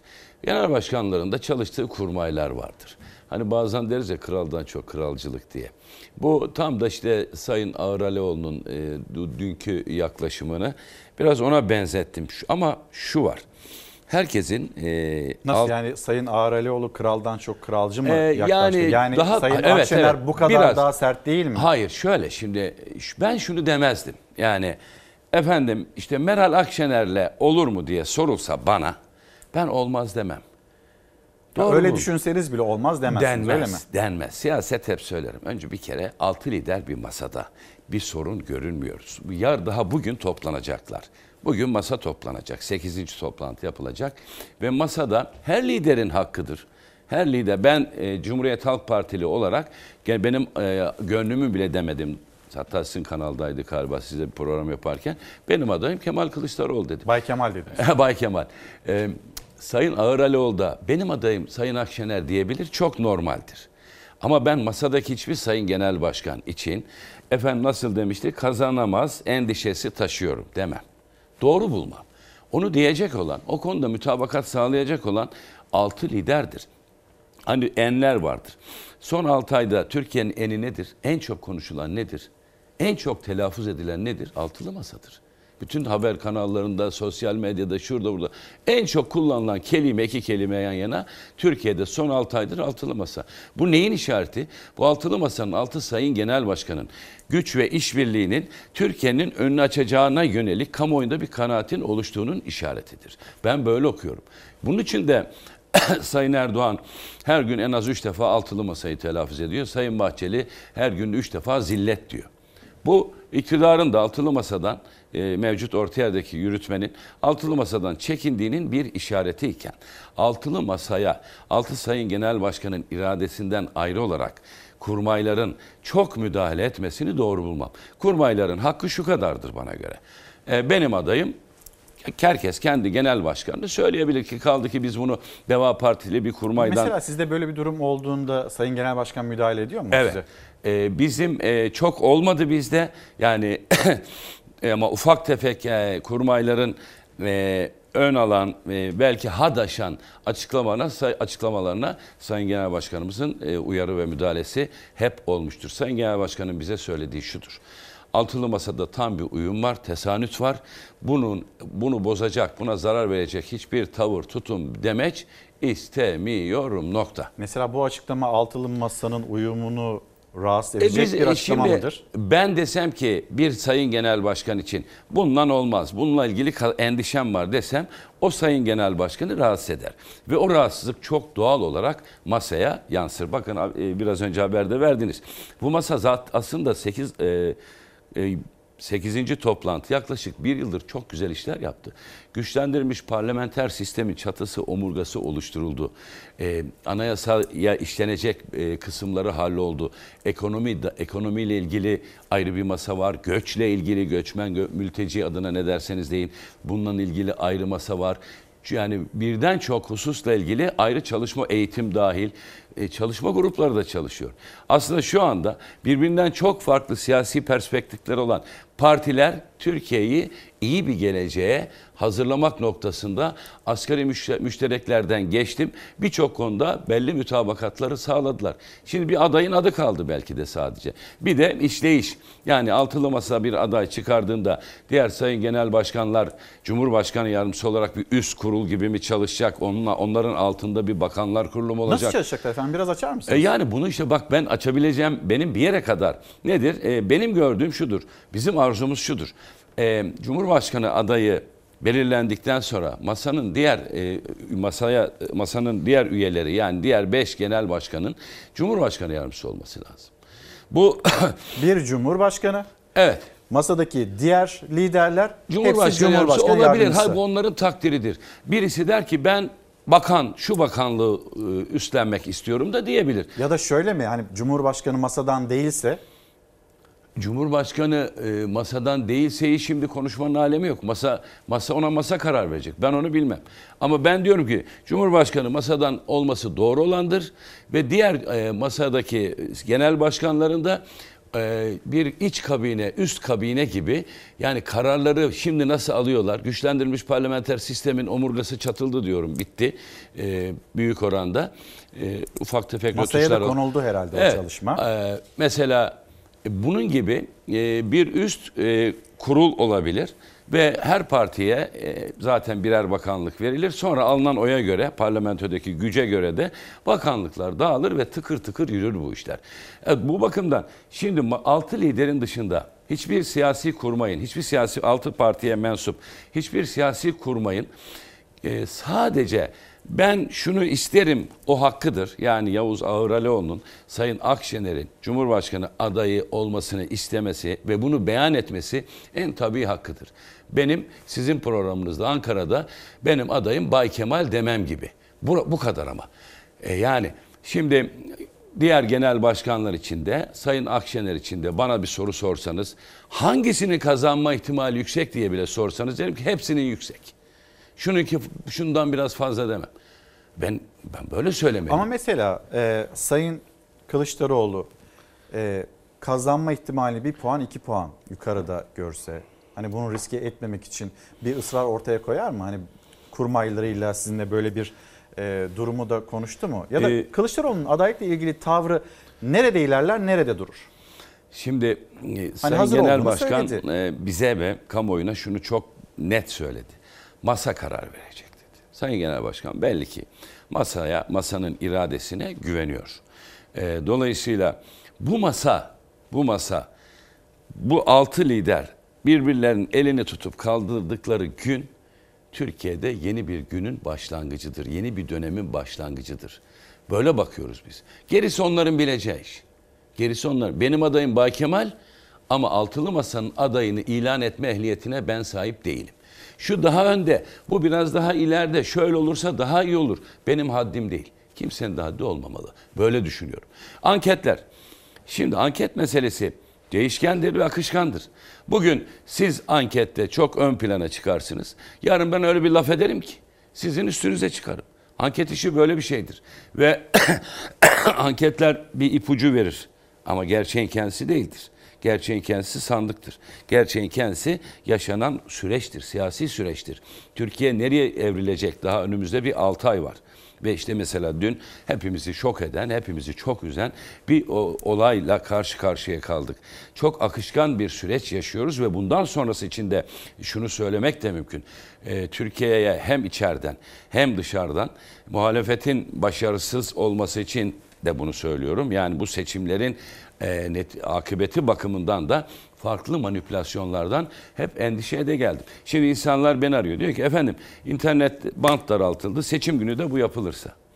E, şimdi bu böyle bir saldırı ka- karşısında emniyetin e, belli tedbirleri almasını bir derece bir derece makul karşılayabiliriz ama bant daraltmak ne? Bunu anla yayın yasağı. Yayın yasağının da hani o görüntülerin yayınlanmaması bakımından bir anlaşılabilirliği o görüntüler bakımından. Bir ben- de zaten onlar paylaşılmaz yani e, olay pay- yeri. Kendini bilen paylaşmaz. E, ama bunlar da akla e, olumsuz e, şeyler getiriyor. Hal böyleyken bir de burada e, erkenden bu masayla ilgili ön yargılarla liderlerin masanın bugün saat 12'de toplanacak masanın huzur ve ahengini bozmak e, bilmiyorum. Yavuz Bey tecrübeli de bir siyasetçidir. E, ama bence çok şık düşmedi diye düşünüyorum. Sorarız efendim kendisine. Çalar Peki. Saatte zaten e, buluşacaktık. E, burada ağırladığımızda kendisine de o soruları yöneltiriz. Şimdi isterseniz e, bir Adana, Elazığ, Denizli, Manisa liderler de bir yandan böyle meydanlarda Meydanlar şenleniyor, artık evet. iyiden iyiye e, o seçim havası kendisini hissettiriyor. İzlenimlere bakalım, açıklamalara bakalım, geri dönelim. Sakın ola ki seçim sırasında ya bu sefer de gitmeyeyim, oy kullanmayayım demeyin. Sandığa gidin ve Türkiye'nin kaderini değiştirin. Türk milleti zillete prim vermeyecektir. Sizi hem meclise hem Çankaya'ya götüreceğim Çankaya'ya. Beştepe'ye değil ha. Adana, Elazığ, Denizli, Manisa. Liderler Türkiye'nin dört bir yanındaydı. Dillerde ise tek bir konu var. Seçim. Liderlerin takvimi 2023'e sandığı ayarlı. Sandığa gidin, oyunuzu kullanın. Her bir oyunuzun demokrasi açısından çok ama çok büyük yararı var. Onlar gidecek. Onlarla birlikte yoksulluk, yolsuzluk gidecek. Hiç kimse boş hayale kapılmasın. Boşuna heves etmesin. Cumhur İttifakı kirli oyunlarını birer birer bozmaya muktedirdir. Bizim adayımız belli, kararımız nettir. Cumhurbaşkanı adayımız Sayın Recep Tayyip Erdoğan'dır. Bu seçimi çocuğunun beslenme çantasını güçlük çekerek hazırlayan ana babalar kazanacak. Çocuğunu okutamayan işçiler kazanacak. Dar gelirli, sabit gelirli insanlar kazanacak. Bu seçimi haysiyetli insanlar kazanacak. Kılıçdaroğlu Adana'da her cümlesinde sandık vurgusu yaptı. Mutlaka oyunuzu kullanın diye uyardı. MHP lideri Bahçeli ise Elazığ'daydı. Hem partisine hem de Cumhur İttifakı'na oy istedi. PKK neyse HDP de odur dedi. Bizim gözümüzde PKK neyse HDP odur. HDP neyse CHP aynısıdır. PKK'nın siyasi bünyesi olan HDP, ihanetin ve bölücülüğün merkez üssü toplar damalıdır. Yetti gari değil mi? Seçim günü akşamı inşallah arkadaşlar hep beraber güle güle diyeceğiz merak etmeyin. Yakın yakın. Recep Tayyip Erdoğan'a evet mi? Elazığ'dan iktidara destek sloganları yükselirken Denizli'de durum bambaşkaydı. İktidarıyla muhalefetiyle siyaset seçime endeksli. Cumhur İttifakı'nın adayı Cumhurbaşkanı Recep Tayyip Erdoğan, Millet İttifakı'nın adayı merak ediliyor. Altılı masaya geri döneceğiz. Yalnız burada MHP lideri Devlet Bahçeli, Türk milleti zillete izin vermeyecektir. Bizim gözümüzde PKK neyse HDP'de odur. HDP neyse CHP aynısıdır. PKK'nın siyasi bünyesi olan HDP, ihanetin ve bölücülüğün merkez üssü toplar damarıdır dedi. Ama hafta içinde de e, hani AK Parti heyeti görüştüğü gayet Evet, doğal, evet. doğru bir yaklaşım olduğu da MHP lideri Devlet Bahçeli tarafından söylendi salı günü. E, başta dedim ki dünkü menfur saldırı için, hain, vahşi saldırı için umarım ve dilerim ki bu tür terör saldırıları siyasetin konusu olmaz. Bu saldırılar üzerinden kimse hamaset yapmaz dedim. E, Sayın Bahçeli'nin klasik huyu zaten hep yapacak, e, yapıyor. E, anlamak mümkün değil. Yani Sayın Bahçeli ya alem herkes kör alem sersem zannediyor ya milletin aklıyla dalga geçmek konusunda yeni bir hobi edindi. Şunun için bunu söylüyorum. Ee, AK Parti heyetinin HDP ile görüşmesini ben çok olağan karşılıyorum. Olağandır da parlamentoda grubu bulunan bir siyasi partidir. E, Sayın Bahçeli e, bunu normal karşılıyor ama CHP mesela HDP'ye bir ziyaret yapmış olsa ortalığı yıkacak. Bu ne periz bu ne lahana turşusu. Yani şu bu küçük şeylerden beslenmek mi diyelim buna belli hassasiyetler üzerinden siyaseti kaşımak ve prim yapma egosu arzusu mu diyelim onu bilmem. Bir şey kesin. Ee, PKK eli kanlı, vahşi ve sıfırlanması gereken en üstünden en altına kadar bütün unsurlarının bertaraf edilmesi, temizlenmesi gereken Türkiye'nin ve Türk milletinin karşısına başına bela bir terör örgüttür. Ve Türkiye bunu halletmelidir. PKK'yı bitirmelidir. PKK ile katı, kesin, amansız ve amasız fakatsız bir mücadele devletin asli işidir. Dün işte daha netleşmedi ama dünkü saldırında açıklanan biz devlete inanmak zorundayız. PKK-PYD işi olduğu söyleniyor. Bu bunun ilk değil. 7 Haziran 1 Kasım arasında onlarca askerimizi, polisimizi şehit eden Ceylanpınar'da iki polisimizi, kahraman polisimizin gece işte evinde e, vahşice öldürülmesinden tutun da aynı dönemde işit sivillere, PKK askere, polise karşı olağanüstü bir yüksek yoğunluklu terörle karşı karşıya kalmış bir ülkeyiz biz. Efendim HDP içerisinde PKK ile ilişkisi, ilintisi olanlar var mıdır? Vardır. İşte Semra Güzel çıktı en son. Ee, bunların temizlenmesi, ayıklanması başka bir şeydir. Hatta bunların cezalandırılması başka bir şeydir. İşin olağanıdır. Ama milletten 6 milyon oy almış bir partiyi 6 milyon sanıyorum küsür oy almış bir partiyi siz kriminalize ederseniz, bu bir terör örgütü derseniz, siz 6 milyonu da terör terörist ilan etmiş olursunuz ki bu toplumu kafalarda bölmek olur. Bu yanlıştır. AK Parti giderse meşru, HDP ile CHP oturursa gayrimeşru. Bu bir işte farklı bir şey artık Bahçeli ona da ağzından bu ara bol bol şey çıkıyor. Hakaret, e, kaba, yaralayıcı söz çıkıyor. Bugün çok polemik yapmak da istemiyorum aslında. Bir acı yaşıyoruz. Bunları doğru bulmuyorum. HDP mecliste HDP'li bir meclis başkan vekili var. Hep söyledim bu örneği ilk ben verdim. Sonra çok kullanıldı. HDP'li meclis başkan vekili meclisi yönetiyor. MHP grup başkan vekili şöyle ceketini ilikliyor. Ayağa kalkıyor. Şöyle elini kaldırıp bekliyor. Niye bekliyor? HDP'li Bahçeli'nin terörist dediği e, meclis başkan vekili ona buyurun derse MHP grup başkan vekili meramını anlatıyor. Tablo bu. Bir partiyi tümüyle o partide e, Kürt, Türk, Alevi, Sunni, ırk ve mezhep ayrımı yapmadan söylüyorum. Çok vatansever insan da vardır şüphesiz. Bu ülkeyi seven, bu coğrafyayı seven insan da vardır. O partide PKK ile ilişkisi olan insan da vardır. AK Parti'de yok mu? AK Parti'de FETÖ ile, IŞİD'le ilişkili insan yok mu? Onlarca var. İsim isim de vereyim isterseniz. Ve bu yaklaşım bu yaklaşım de Türkiye'yi bölen, iyi gelmiyor. Evet iyi gelmiyor. Bu yaklaşım işte o bir masa var ya piyonları kullanan Türkiye'ye karşı terör bomba patlattıran, kurşun sıktıran. Bu yaklaşım o masanın başında oturanın işine gelir. Yani her gün CHP üzerinden, HDP üzerinden insanları ayrıştıracak, insanları karşılıklılık haline, zıtlık haline getirecek, ötekileştirecek söylemler söyleyerek Bahçeli ne murad ediyor anlamak mümkün değil. Ben anlamıyorum. Anlayan varsa beri gelsin buyursun söylesin. HDP'ye AK Parti gidince bir de pişkin pişkin diyor ki bu çok normal. E normal olmayan ne Sayın Bahçeli? Normal olmayan ne? AK Parti neden HDP eşittir PKK ise AK Parti'ye neden o zaman şunu sormuyorsun senin PKK ile ne işin var diye soramazsın. Sorman da mümkün değil. AK Parti'nin AK Parti'nin PKK ile düşüp kalktığını bilmeyen mi var? Hani bak tekrar kendimi tutuyorum. Bugün dün bir acı yaşadık. Siyasi Bugün- polemik yapmamaya çalışıyorum. bugün- bugün o gün ama, değil. Ama Bahçeli'nin e, söylediği tam şudur. Bu ne periz, bu ne lahana turşusudur. HDP içinde ki teröristlerin de AK Parti'nin hangi partide varsa içinde terörle ilişkisi olan herkes devlet önünde, yargı önünde, hukuk önünde hesap vermelidir nokta. Bugün e, hani Evet. durulacak yer e, çerçevesini Evet, evet, sizin de evet, çizdiğiniz, evet, bizim evet. de e, hatırlattığımız Keşke başka yer. bir gün gelseydik birlik. biraz polemik yapsaydık yapamadık. E, şimdi efendim İstanbul Büyükşehir Belediye Başkanı Ekrem İmamoğlu Cuma günü de konuğumuzdu.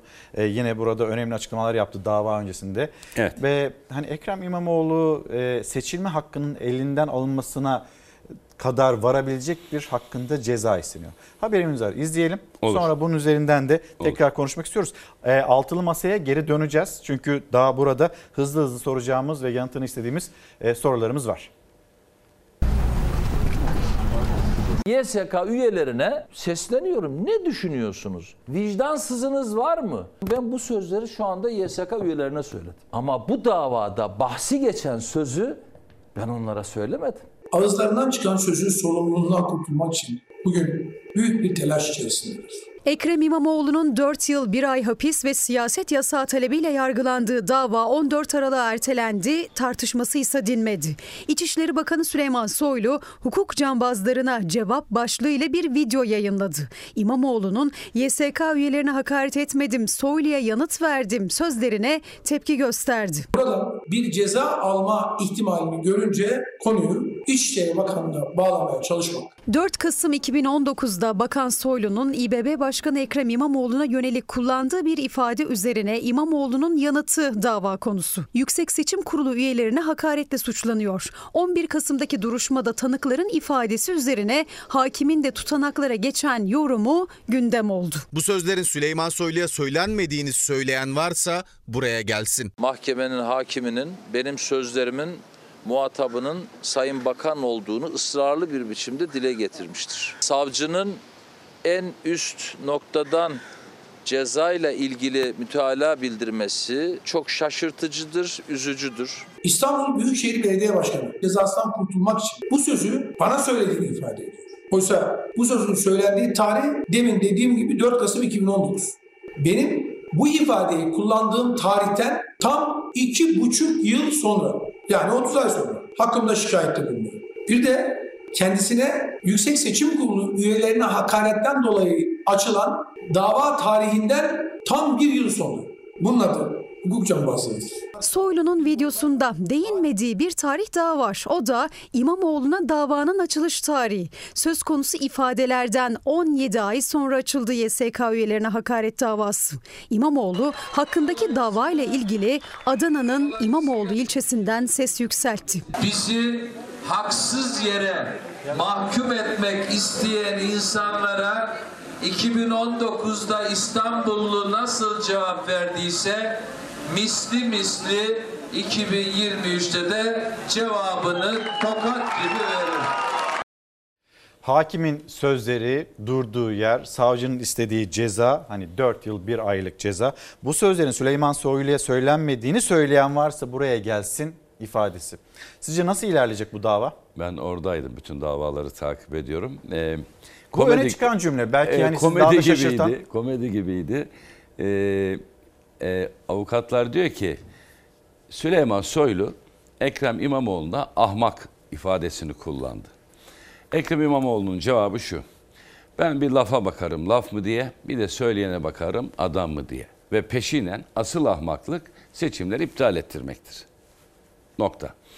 Şimdi bu söyleyene bakarım e, adam mı lafa bakarım laf mı kısmını e, hakim bunu diyor söyleye söylediğini zaten hepimiz biliyoruz diyor.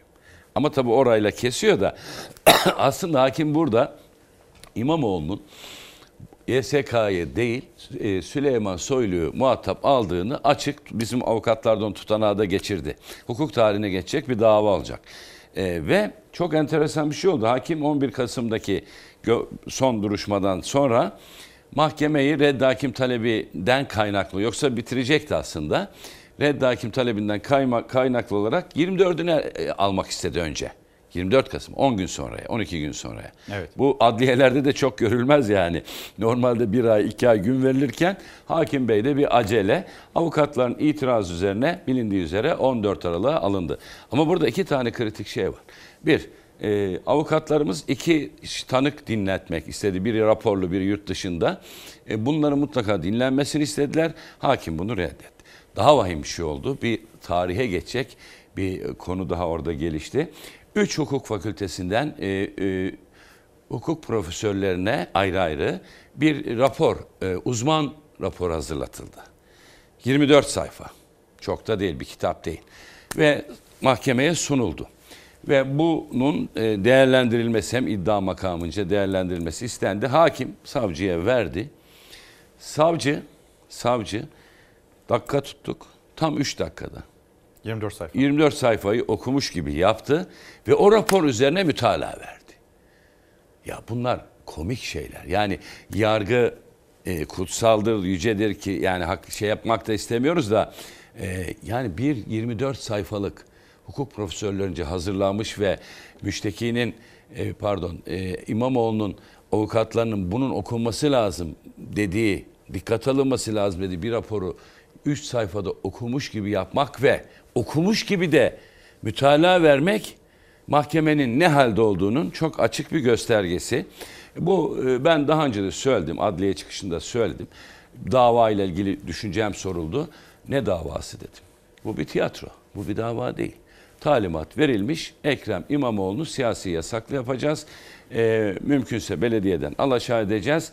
Böyle bir e, hırs, böyle bir... Peki neden sizce? E, işte biraz önce Sayın Yani bu İmamoğlu'nda... hükümetin işine yarar mı? Hani önceki örnekler burada bir mağduriyet ortaya çıkmaz mı? İnat tabi murattır diye bir söz var. Herhalde oradan gidiyorlar. Bu 18 e, 2018 Haziran'da önce 31 Mart'ında sonra 23 Haziran'da İstanbul 16 milyon İstanbullunun AK Parti'ye Erdoğan'a verdiği ders attığı şamarın acısı hala e, geçmemiş. Ben öyle anlıyorum. İş bir inada hırsa binmiş. Çünkü Erdoğan için İstanbul Türkiye'den daha önemlidir. Daha kıymetlidir. kendi ifadesiyle İstanbul'da ayağı tökezleyen Türkiye'de düşer diyen bir Erdoğan'dan bahsediyoruz. Oradan çıkmış bir Erdoğan'dan bahsediyoruz ve kendi ifadesiyle İstanbul'a ihanet ettik. Neyin uğruna ihanet ettiğini herkes biliyor. Böyle bir Erdoğan'dan bahsediyoruz. İstanbulsuz bir Erdoğan kendini yarım hisseder iktidar olarak tam iktidar hissetmez. Bunun hırsı, ihtirası var, bunun kini var. Ama her şeye rağmen tahrip edilmiş de olsa Türkiye'de bir demokrasi olduğunu, tahrip edilmiş de olsa Türkiye'de bir demokrasi olduğunu herkes bilecek. Ben yargın içinde bulunduğu hal bakımından da Türk demokrasi adına çok üzülüyorum. Ee, o duruşmada keşke sizler de tümünü izleyebilseniz.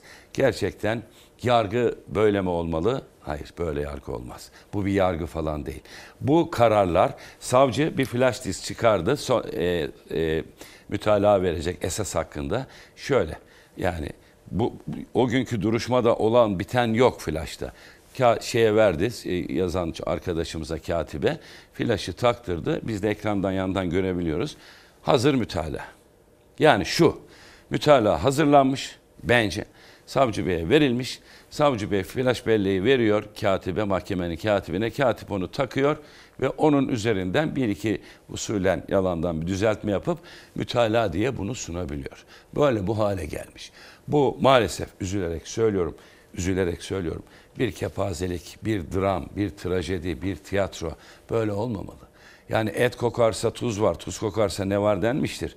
Yani yargı tuzdur. Eti de, diğer gıdaları da yani Türkiye'yi de çürütmeyecek olan şey yargıdır. Onun için hep söylüyoruz.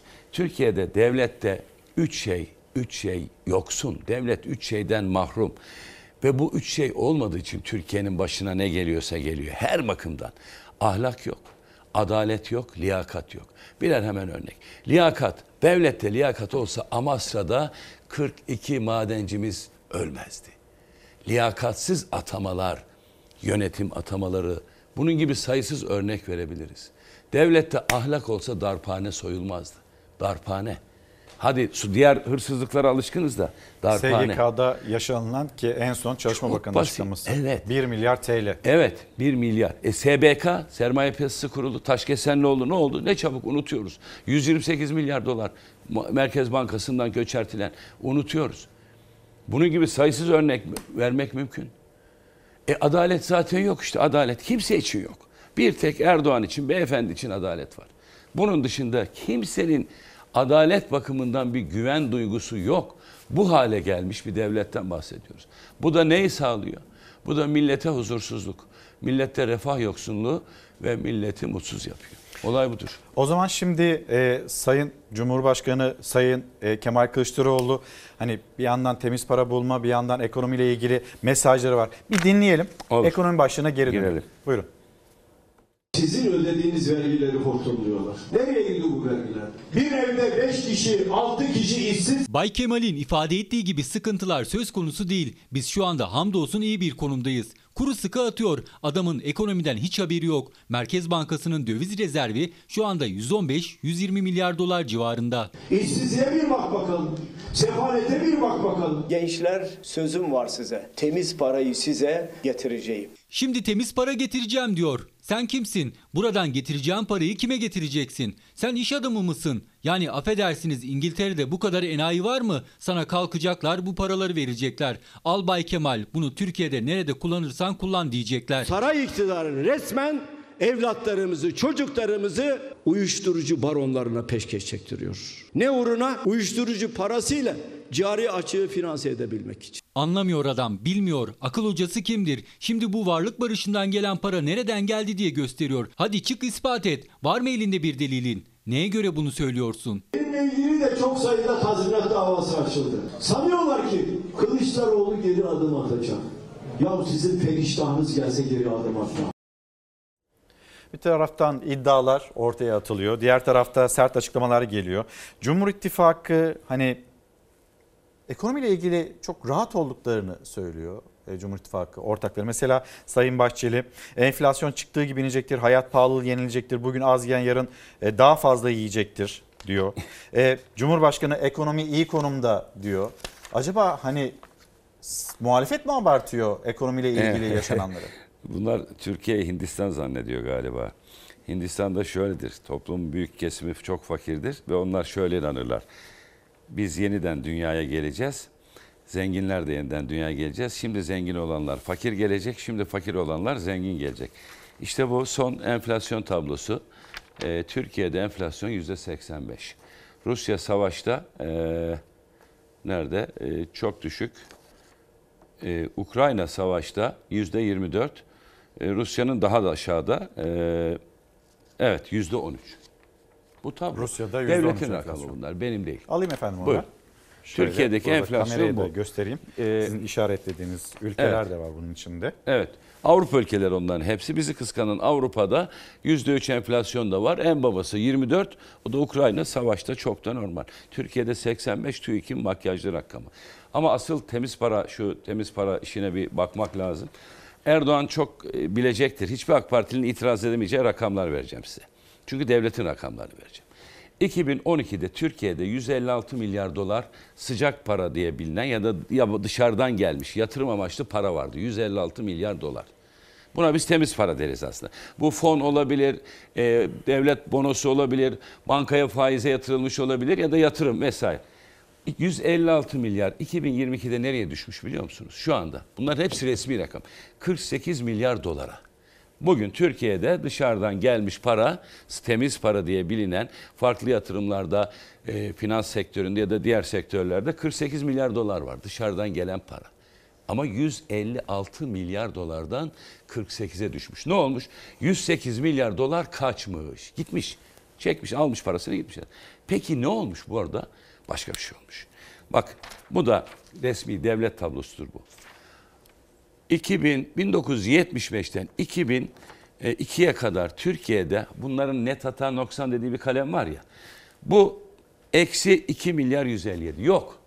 Net ara ara artılar var ama normalde yok. Çok da olmaz böyle bir uçuk rakamlar zaten. Sonra bunlar 9 defa varlık barışı kanunu çıkardılar. İlki 2008'de.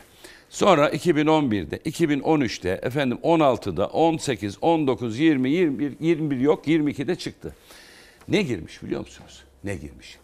82 milyar 618 milyon dolar. Bu varlık barışlarının olduğu dönemlerde girmiş. Biz demiştik ki bu vergi cennet adalardan gelen paralardan ver- vergi alınacak. Yani e, ama bu adaları açıklamadılar 2016'dan beri. Pardon 2006'dan beri. Hangi adalar, hangi ülkeler vergi cenneti sayılıyorsa oraya gitmiş paralardan, Türkiye'ye tekrar gelenlerden bir vergi alamıyoruz. Niye? Bu listeyi açıklamadıkları için. Peki bu 82 milyar nedir? Bu sor, varlık barışıyla giren para. Bunun tümünü ben konusu suç olan para demem. Ama büyük kısmı eminim büyük kısmı konusu suç olan para. Yani nedir? Uyuşturucu, kadın ticareti, çocuk satıcılığı. İspatlanabilecek bir şey mi bu? Bunların ispatı mümkün de şöyle mümkün değil. Ne yapılmış biliyor musunuz? Bunun için bu 2000 eee, sanıyorum dur tarihi göremedim. 2016 olsa gerek bir kanuna madde eklemişiz. Bu paralarla ilgili araştırma, soruşturma, kovuşturma yapılamaz diye. Ve MASAK bu konulara müdahil olmayacak diye de inceleme yapamayacak diye de kanun çıkarmışız. Niye bu, bu para yani uyuşturucu parası araştırma, soruşturma konusu yapılamıyor? Yani konusu suç olan para. Peki bu tartışmanın özü, Özü son şu. cümlesi nedir sizde? Bu şuraya geldi. Bir ülkeye kara para gelirse sahibi de gelir. Sahibi ne iş yapıyorsa orada yapmaya başlar. Türkiye'de İstanbul'un orta yerinde mafya, yabancı mafya liderleri birbirine kurşun sıkıyor. İstanbul'da patronajı oynuyorlar. Yani buranın patronu benim demek için, diyebilmek için, hakimiyeti tescillemek için Sırp, Azeri, Rus, Çeçen, Özbek, Kırgız, Kazak ma- mafya liderleri İstanbul'da birbirlerini kurşunluyor ya. Buraya geldi bu iş. Ve Türkiye, Türkiye eskiden neydi? Hepimiz biliriz ya. Ee, genelde Yüksekova, Hakkari, e, Güneydoğu'nun uçban İran'dan, Afganistan'dan uyuşturucu Türkiye üzerinden Avrupa'ya ve Amerika'ya gider idi. Türkiye bir pazar değildi. Şimdi ne? Maalesef bunu üzülerek söylüyorum. Türkiye artık bir transit hat değil, bir pazar oldu. Haftada 5000 Pazar. e, 5 uyuşturucu yakaladığı yakaladığı var olanın yüzde onudur kardeşim. Hep böyledir. Bütün istatistikler böyle söyler. Haftada 5 bin yakalıyorsan bitmiş olması lazım. Nerede? Önümüzdeki hafta 10 yakalayacaksın. Çünkü pazar büyüdü. Türkiye uyuşturucu da bir transit ülke olmaktan çıktı. Merkezi oldu. Millet diyor ki Kolombiya şu bu. Ne Kolombiyası kardeşim? Kolombiya'dan Türkiye'ye konteyner geldi yakalandı. Kime geldi? Bu sahibi belli. Sahibi nerede?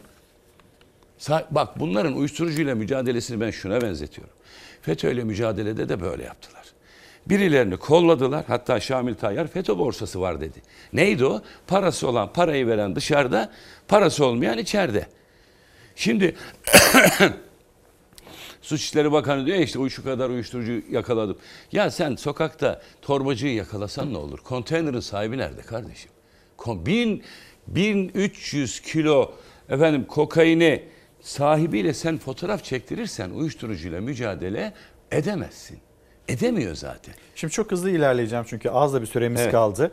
Ee, bugün masa gündem dışı bir e, konuyu da ele alacak. Masa altılı masa, yedili masa olacak mı? Eh, bizim söz söyleme ehliyetimizin olduğu yerler var, olmadığı yerler Kanaatiniz? var. Ee, bilemiyorum Sayın liderler. Burada bir emrivaki var mı yani? Siz öyle Ee, yok ben Meral Hanım'ın e, Sayın Akşener'in e, burada bir art niyet, bir emrivaki ile yola çıktığını düşünmem. Düşünmem, düşünmek de istemem ama düşünmüyorum da yani istemin ötesinde. E, Sayın Genel Başkanların takdiridir. E, ama e, pratik bakımdan e, Sayın Baş'ın durumunda, Sayın Partisi'nin durumunda Türkiye'de çok sayıda parti var.